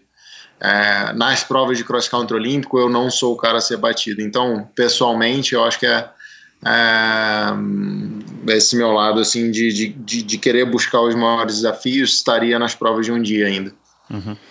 O Christian Kittler da Seven Sherpas ele fez a seguinte pergunta para os dois: Como é que vocês lidam psicologicamente com os altos e baixos dentro de uma prova? E a gente já passou mais ou menos por isso aqui, né, nesse nosso bate-papo antes das perguntas, mas ele está querendo saber aqui, tipo, ele deu aqui um exemplo é, cara, sei lá, você está passando por um sofrimento, ou você caiu, ou você furou o pneu, ou você está ali ombro a ombro no teu caso, disputando, batendo guidão, batendo roda com, com alguém para entrar primeiro numa curva e tal. É, ou o Daniel, né, cara, com uma dor extrema numa, na perna, alguma coisa assim. Então, assim, a, a, a, gente passa por altos e baixos numa prova, não importa se é uma prova mais curta como a tua ou, como, ou uma prova mais longa como a do Daniel. Como é que vocês lidam é, psicologicamente com isso, no sentido de, cara, não deixar esses momentos predominarem, fazer com que eles passem rapidamente para vocês poderem sair dele e entrar de novo nesse modo vou chegar e vou vencer? Vamos lá, Henrique, você. Cara, é, não importa o quão bem preparado você esteja, o quão bem planejado você esteja para uma competição, acho que você sempre precisa, precisa é, manter a ciência, né, manter a consciência de que é, eventualmente você precisa lidar com a adversidade. Eventualmente vai acontecer alguma coisa que, por erro teu ou por, ah, por algum erro de alguém, de um outro adversário, ou, ah, enfim, alguma ah, mudança de clima, enfim, o que seja é, que vai te tirar da, da situação de, de estar no controle ali do, do momento. E isso eu acho que é uma, uma lição assim e uma, uma consciência que você deve ter antes de qualquer prova, cara. Independente de como você se sinta forte, preparado, é, alguma coisa no meio do caminho pode, pode querer te parar. E aí você precisa lidar com isso da melhor forma possível, da maneira mais rápida possível e mais eficiente é, para dar sequência à tua competição, ao teu desafio da melhor maneira possível. Então isso é uma coisa assim que para mim eu mantenho vivo na, na, cabeça o tempo inteiro, seja nas minhas sessões de treinamentos. É, isso às vezes são coisas pequenas. Você saiu, poxa, num treino intervalado, no primeiro treino intervalado, no primeiro tiro você teve um furo de pneu. Cara, pô, resolve o teu problema e o que, que tem que fazer agora? Novo aquecimento, é dar sequência, é, enfim, o que, que eu tenho que fazer? E aí você toma a tua atitude da forma mais rápida possível, mais eficiente possível e dá sequência. Acho que isso, em qualquer nível esportivo ou até em qualquer nível pessoal, de vida pessoal, a pessoa não pode esquecer que você nunca vai estar completamente no, no controle de todas as coisas. É, então aceita isso, uhum. se adapte e siga em frente. Uhum. E você, Daniel? Isso faz parte da, da programação, né? Programação mental. Então, por exemplo, quando eu largo na prova, é, que nem, por exemplo, do, do Double Decker, eu sabia que eu ia cruzar a linha de chegada de qualquer forma, independente do que acontecesse. E quando as dores, dores, é, dores e sono, né, nas minhas provas, quando é. começam a aparecer, o que eu, eu me questiono sempre é o que é real e o que é ilusão.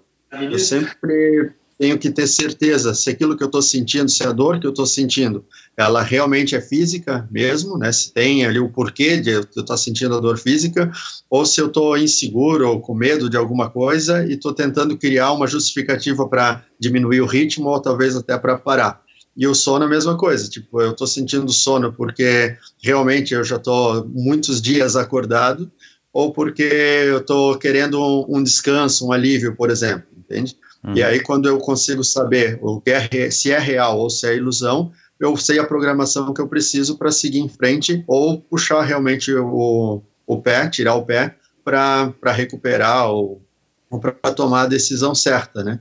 Mas quando a programação é feita que e, e você faz a configuração mental de que você vai é, superar qualquer tipo de adversidade que possa aparecer, então não interessa se é pneu furado, se é dor muscular, se é tombo, se é ruptura parcial de tendão do calcâneo, se é perda de sola do pé, você sabe que você vai travar os dentes e vai seguir até cruzar a linha de chegada e pronto, né? Uhum. É, Para mim é sempre é bem básico isso, né? Tipo, uhum. não tem outra opção além de além daquilo. Legal. Bom, vou fazer aqui mais três perguntas rápidas para a gente encerrar, que a conversa já está se estendendo demais. E eu sei que vocês estão formigando aí para fazer alguma atividade. Um... Desculpa, acho que juntou dois caras que falam demais.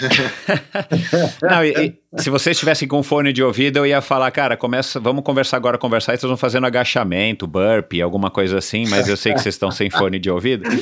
Um, é, pergunta do Pezão, meu amigo Pezão, que está lá em Miami, Luiz D'Amato apoiador do Endorfina já faz um tempo, está agora lamentando a reclusão que chegou finalmente nele. É, houve algum momento, aí vocês podem ser bem específicos na, na resposta, se vocês conseguirem, algum momento na carreira de vocês dois que vocês tiveram, é, ou qual foi o principal momento, se houve mais de um, que vocês tiveram vontade de jogar tudo pro alto e falar, cara, acabou, não deu, de, desisto e vou, vou fazer outra coisa? Você ou eu, Daniel, primeiro? Tá, eu falo, eu falo então. É, para mim, o mais, mais punk foi 2018, para mim até agora foi o pior ano assim de, de todos, que eu fiquei sem apoio nenhum para fazer nada, assim, tive uma ré econômica de relacionamentos humanos, foi muito forte, assim, deu, foi um ano que deu tudo errado, assim, né, e aí eu pensei muito, assim, que, cara, não, não vou fazer mais isso e tal, só que quando foi chegando ali novembro, dezembro, assim, aí eu comecei a olhar o calendário do ano seguinte, e aí comecei a fazer, recapitular o ano todo e entender por que as coisas aconteceram. Aí, assim, mais um round. Acho que mais um round a gente vai. A esperança é a última aí, que morre, graças... né? Sim, e é, é que, na verdade, foi quando é, anunciaram o Double Decker, né? Porque até então não estava certo que ia ter a prova, porque não sabia se ia ter gente suficiente para fazer, né? E aí quando deu certo, aí eu pensei, cara, eu vou fazer isso e aí sim vai ser a, vai ser a última vez, se eu não fizer. E aí tanto que um monte de gente depois quando teve a prova, as pessoas vinham meio com vergonha perguntar assim: "E aí, cara, tu foi para aquela prova lá, deu deu certo?" Eles vinham assim, né, é, com medo que tivesse dado tudo errado e o cara ia perguntar: "E aí, como é que foi lá?" E eu ia dizer que não foi. Uhum. E aí foi bem legal e, e agora, apesar de tudo, dessa época que a gente está vivendo, tenho muita convicção de que vou seguir muitos, muitos mais anos fazendo isso. E você, Henrique? Bom, tiveram alguns, alguns uh, momentos, né, uh, avaliando o lado profissional. Uh, acho que a gente conversou até no outro, no outro podcast.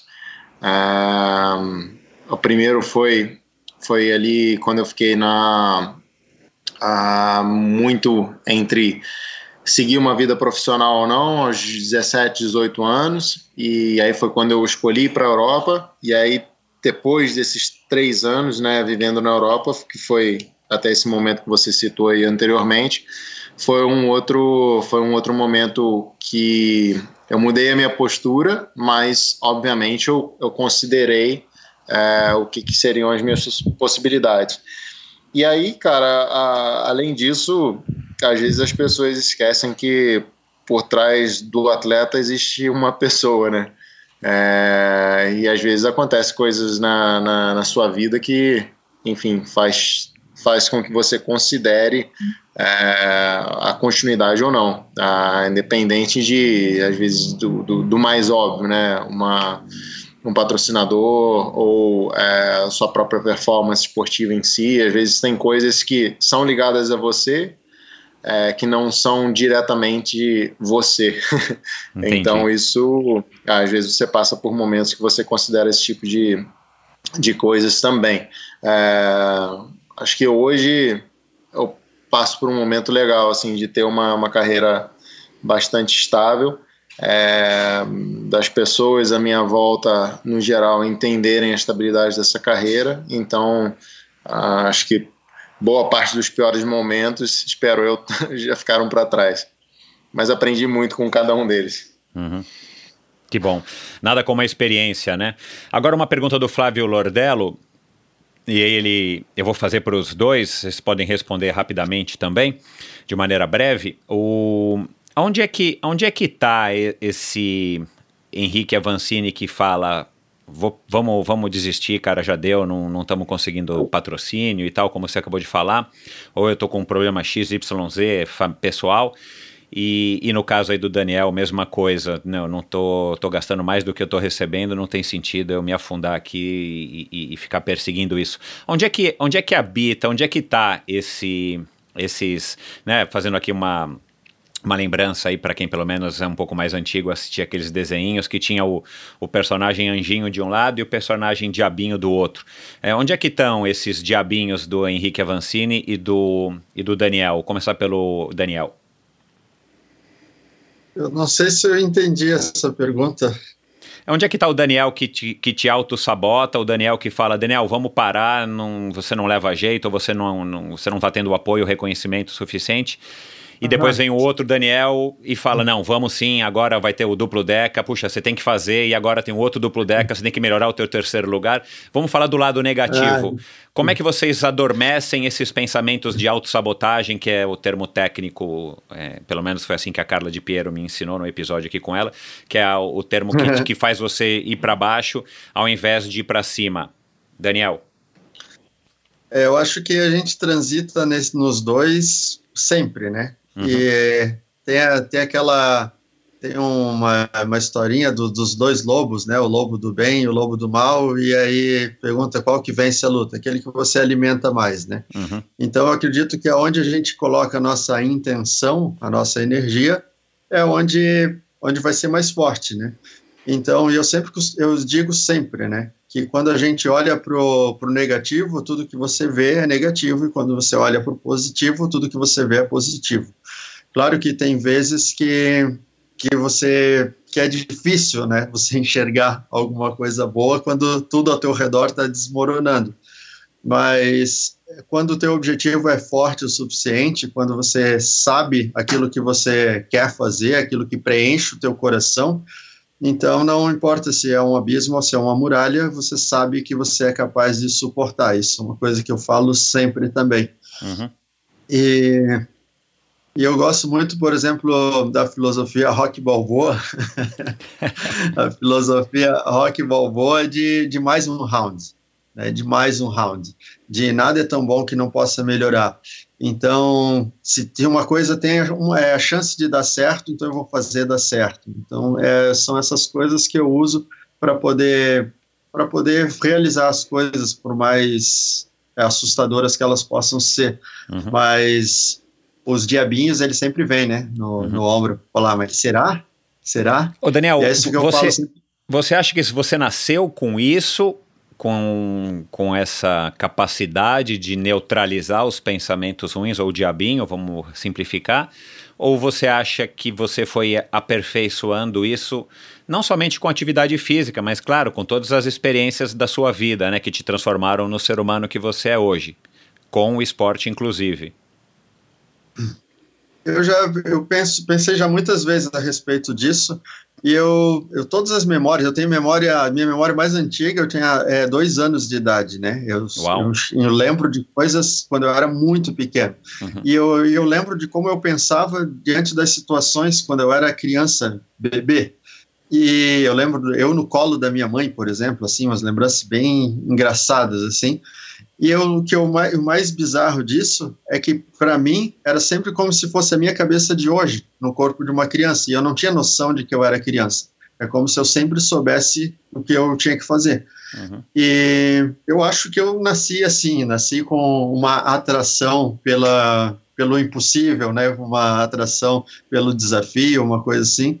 Porque eu lembro que de criança mesmo, eu lembro que eu assisti o filme do Rock Balboa, o Rock 4, né? Aquele que ele luta com o russo. Uhum. Eu tinha quatro anos de idade quando eu assisti aquele filme. E eu lembro de eu ter assistido o filme, eu lembro das cenas e tal.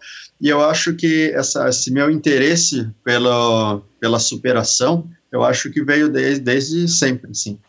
Legal. E você, onde é que está o Henrique autossabotador do, do Henrique? Onde é que está o diabinho do Henrique? Como é que você acalma ele? É, acho que hum, eu concordo com o Daniel na parte que a, a gente flutua nisso constantemente, né? É, eu tenho uma filosofia, cara, que independente do momento que você esteja vivendo, esteja passando, existem coisas boas e existem coisas ruins. Ah, se você pensar no momento mais feliz da tua vida, naquela situação, naquela circunstância, ainda tinha algo ali, por mais que, que a gente não, não enxerga, mas é, tinha alguma coisa negativa também é, envolvendo a situação. É, e da mesma forma, no pior que você viva, tem, tem sempre alguma coisa positiva por trás daquilo também. E aí, sabendo que as duas coisas são simultâneas e coexistem o tempo inteiro, uhum. eu tenho uma, um jeito de encarar isso, que é curtir, aproveitar e valorizar o que é positivo. Ah, então, toda vez que eu identifico o que é positivo, eu valorizo isso ainda mais.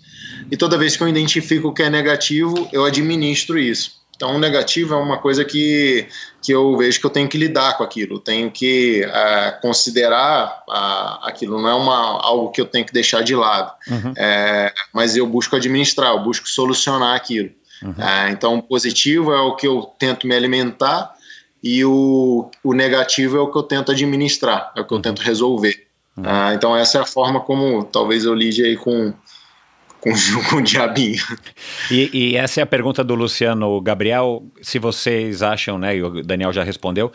Se vocês nasceram, você, no caso, o Henrique, nasceu com esse drive, com essa, com essa capacidade, ou você acha que você foi se tornando cada vez mais resiliente com o passar dos anos, né, de novo, com tudo que acontece nas nossas vidas que nos torna quem nós somos hoje? Cara, eu acho que todo mundo nasce com algo especial dentro de si. A, a vida acaba tornando a gente preguiçoso ou deixa deixa a curiosidade menos viva dentro de nós, né? Então essa vontade de, de querer desenvolver o que a gente tem de bom vai morrendo. É, eu, eu enxergo dessa maneira. Então óbvio que tudo que tudo que eu tenho de bom nasceu comigo, é, mas foi desenvolvido. Acho que nada que, que eu tenha hoje foi foi algo que enfim é, é, extremamente natural, assim. É, eu, eu acredito muito nisso, acredito que todas as pessoas têm, têm algo especial dentro de si, é, e quando você se propõe a, a, buscar isso, e uma vez que você buscou, você encontra, quando você encontra, você se mantém é, proposto a desenvolver o que é especial que você tem, você vai alcançar coisas especiais, você vai alcançar coisas grandiosas. Essa é a maneira como eu enxergo. Então, sim, ah, concordo que, que eu tenha algo especial, assim como qualquer outro ser humano. Bacana. Bom, uh, não vai ser a última pergunta, mas é, vai ser a penúltima. O Rodrigo Jorge, ele fez uma pergunta muito interessante, que é aquela pergunta que eu queria fazer logo quando a gente começou o bate-papo. Daniel, primeiro, você, o que, que você acha se numa situação hipotética você pudesse trocar de papel, trocar de, de, de vida com o Henrique no que diz respeito ao lado esportivo? Você, o que, que você acha de ser um dia um campeão mundial e estar tá disputando é, palmo a palmo, roda a roda, é, os melhores, com os melhores do mundo na sua modalidade, no cross country olímpico? Que, que massa essa pergunta. Então. Vem, vai pensando aí, Henrique, vai pensando. Pô, eu não quero pensar, não. Eu já sei que tô na merda, né, cara? Vou ter que me imaginar correndo. Double deck, Iron Man, tô fora. Pô, 840 quilômetros, cara, é uma Cape Epic correndo. Putz, grila. Vai lá, Daniel. Se vira aí. Pelo, pelo que eu vi do, do Henrique, eu li, aí fui pesquisar lá no Google para ver os títulos e tal, assim. É, para mim, a imagem que eu tenho dele, assim, é como se fosse um, um personagem de filme, assim, né? É, que nem, assim, é um Ayrton Senna, né? Um uhum. cara desse que é, que é campeão e com uma carreira longa, né? Que, tipo, por exemplo, por exemplo, faz 12 anos que eu faço as coisas que eu faço, mas há quatro anos que eu colho resultados, né? Uhum. Mais ou menos. E, pô, aí, acompanhando ali o Henrique, fui vendo ali, ah, beleza, 2018, 2017, pô, aí, o cara sempre teve, sempre teve lá em cima, sempre teve em destaque e tal. Pô, isso é a, a carreira que, que você tem, Henrique, para mim é meio que é um, um, sonho, assim, sabe, de poder viver e ter as conquistas que você teve, tanto esportivo quanto na, na vida pessoal, que eu tinha comentado no início ali. É, para mim, tipo, é uma coisa que, apesar de eu ser mais velho que você, é uma coisa que eu ainda desejo, sabe, de poder é, seguir um caminho, é, que o meu caminho me leve próximo do que você já conquistou, tanto de títulos quanto de, de realizações na vida pessoal e profissional, no, no teu trabalho, que é paralelo ao teu esporte também, né?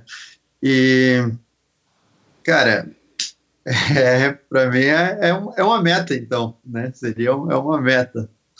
E Legal. você, Henrique?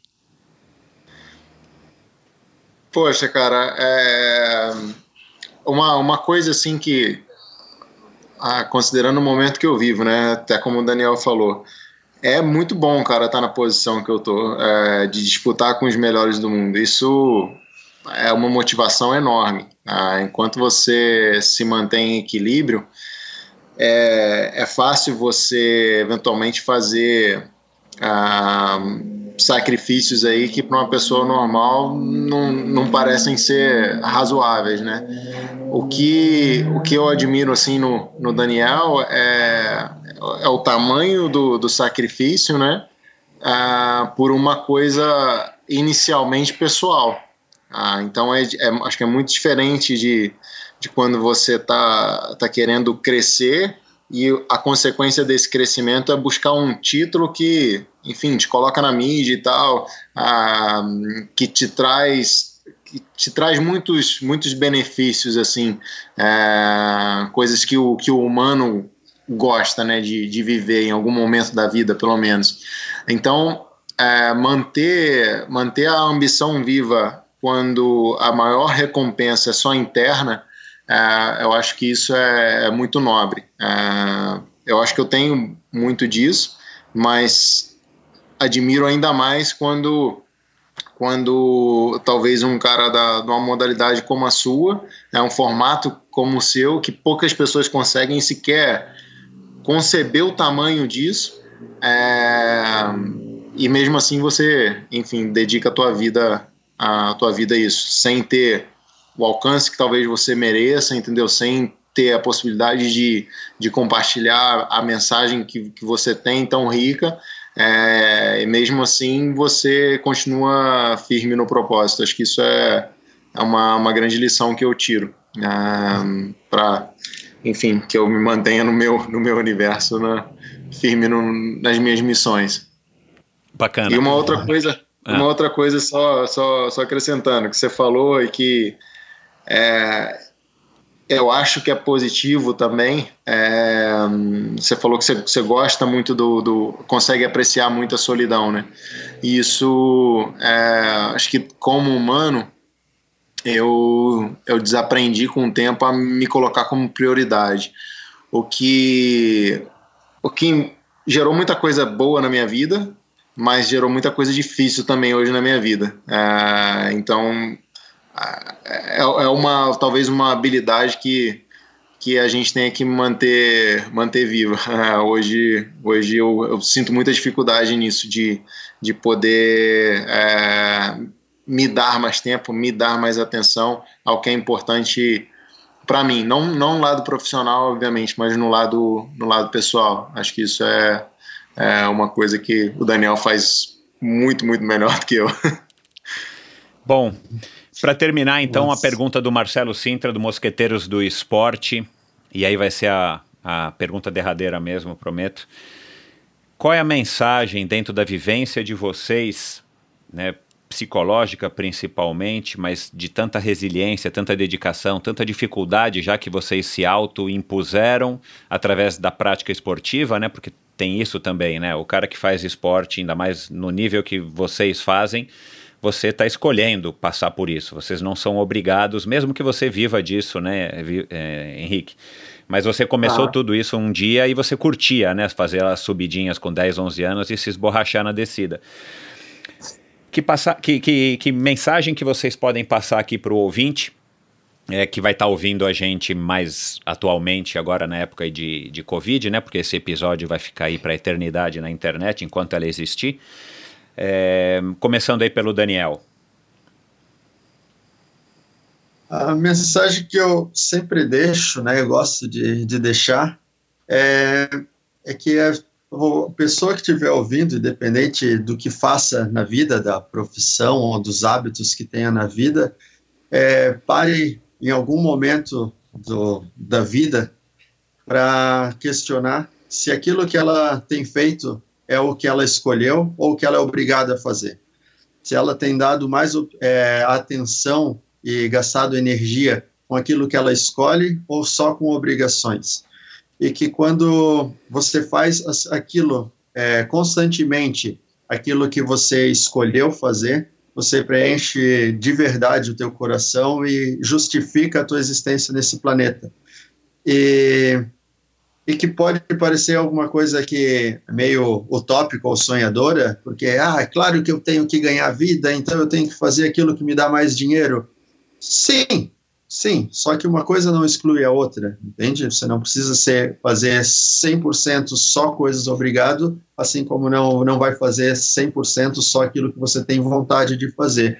Mas você saber aqui, o que preenche o teu coração vai te abrir a porta da felicidade para você viver uma vida da qual você se orgulhe. E, e que sirva de exemplo para as pessoas que te amam, uh, para que elas possam fazer o mesmo, né? E encontrar a felicidade dentro delas. Então, cara, minha, meu, meu, meu conselho, a minha mensagem é sempre é, entende de quem você é e por que você existe, por que você está aqui nesse planeta.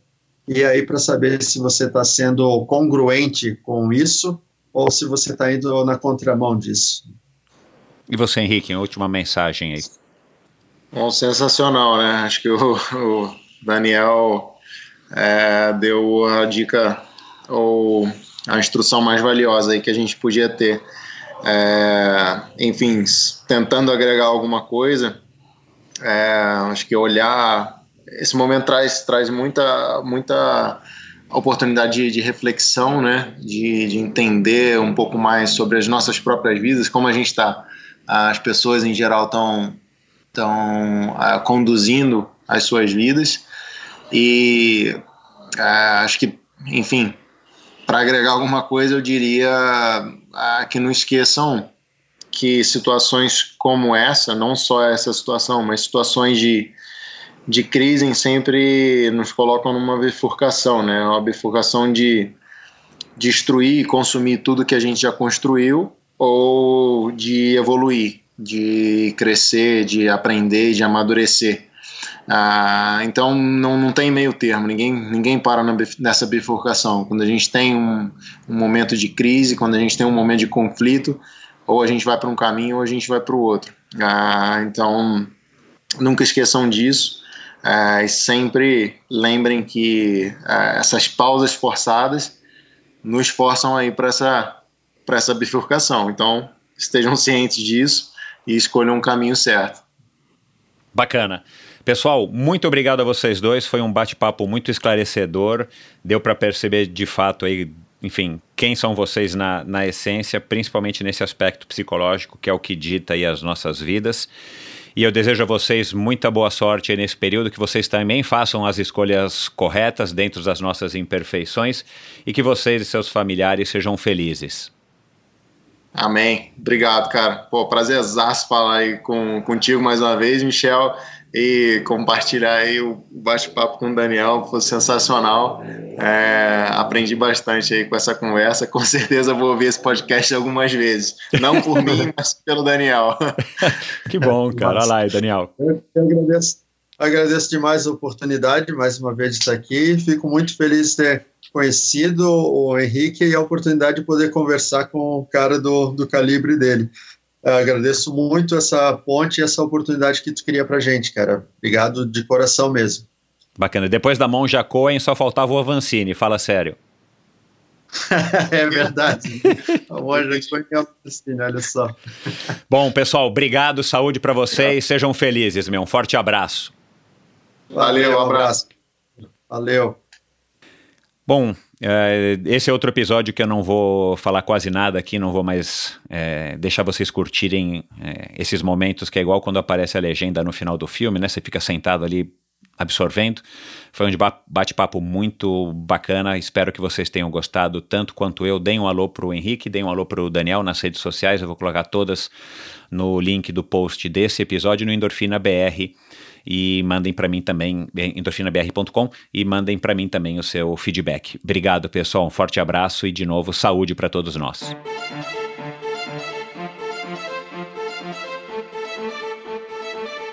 E eu quero agradecer então os patrocinadores do episódio de hoje. A Seven Sherpas tem como lema explorar o mundo praticando esportes. Seven Sherpas é uma empresa com sede na Califórnia e especializada em experiências esportivas nos destinos mais top do mundo com roteiros exclusivos desenhados por experts em viagens e esportes. Além do calendário de viagens programadas, a Seven Sherpas tem como grande diferencial day rides em mais de 30 cidades pelo mundo e viagens customizadas para você, sua família ou grupo de amigos. Para saber mais, visite sevensherpas.com e arroba Seven Sherpas no Instagram. Esse episódio também foi um oferecimento da Bovem Energia. A Bovem é uma comercializadora, gestora e geradora de energia. Assim como para os meus convidados, para a Bovem, energia é um assunto muito sério. E o Daniel que o diga, né? Uma empresa sólida e confiável, com profissionais experientes e treinados para lhe oferecer agilidade no atendimento, robustez e competência na condução dos negócios. Saiba mais em bovem.com.br. E um oferecimento também da Supacas. Supacas no Brasil é comercializada pela ultracicle.com.br. Dá uma checada no site deles para ver qual é a loja no seu estado que vende Supacas, mas aproveite a oferta especial por tempo limitado, frete gratuito para você, ouvinte do Endorfina. Compras acima de 100 reais ou de 100 reais para cima, você não paga o frete, simplesmente você vai receber nas portas da sua casa o produto que você comprar no site da ultracicle.com.br. Fita de guidão, luvas, meias, tampa da caixa de direção é, e uma série de acessórios, suporte de garrafinha, selins e uma série de acessórios. Dá uma checada lá, ultracicle.com.br, digita no campo de desconto, é, no cupom é, de desconto, a palavra endorfina e você recebe gratuitamente compras a partir de 100 reais na sua casa. Vai lá, supacasbr no Instagram, ultracicle.com.br.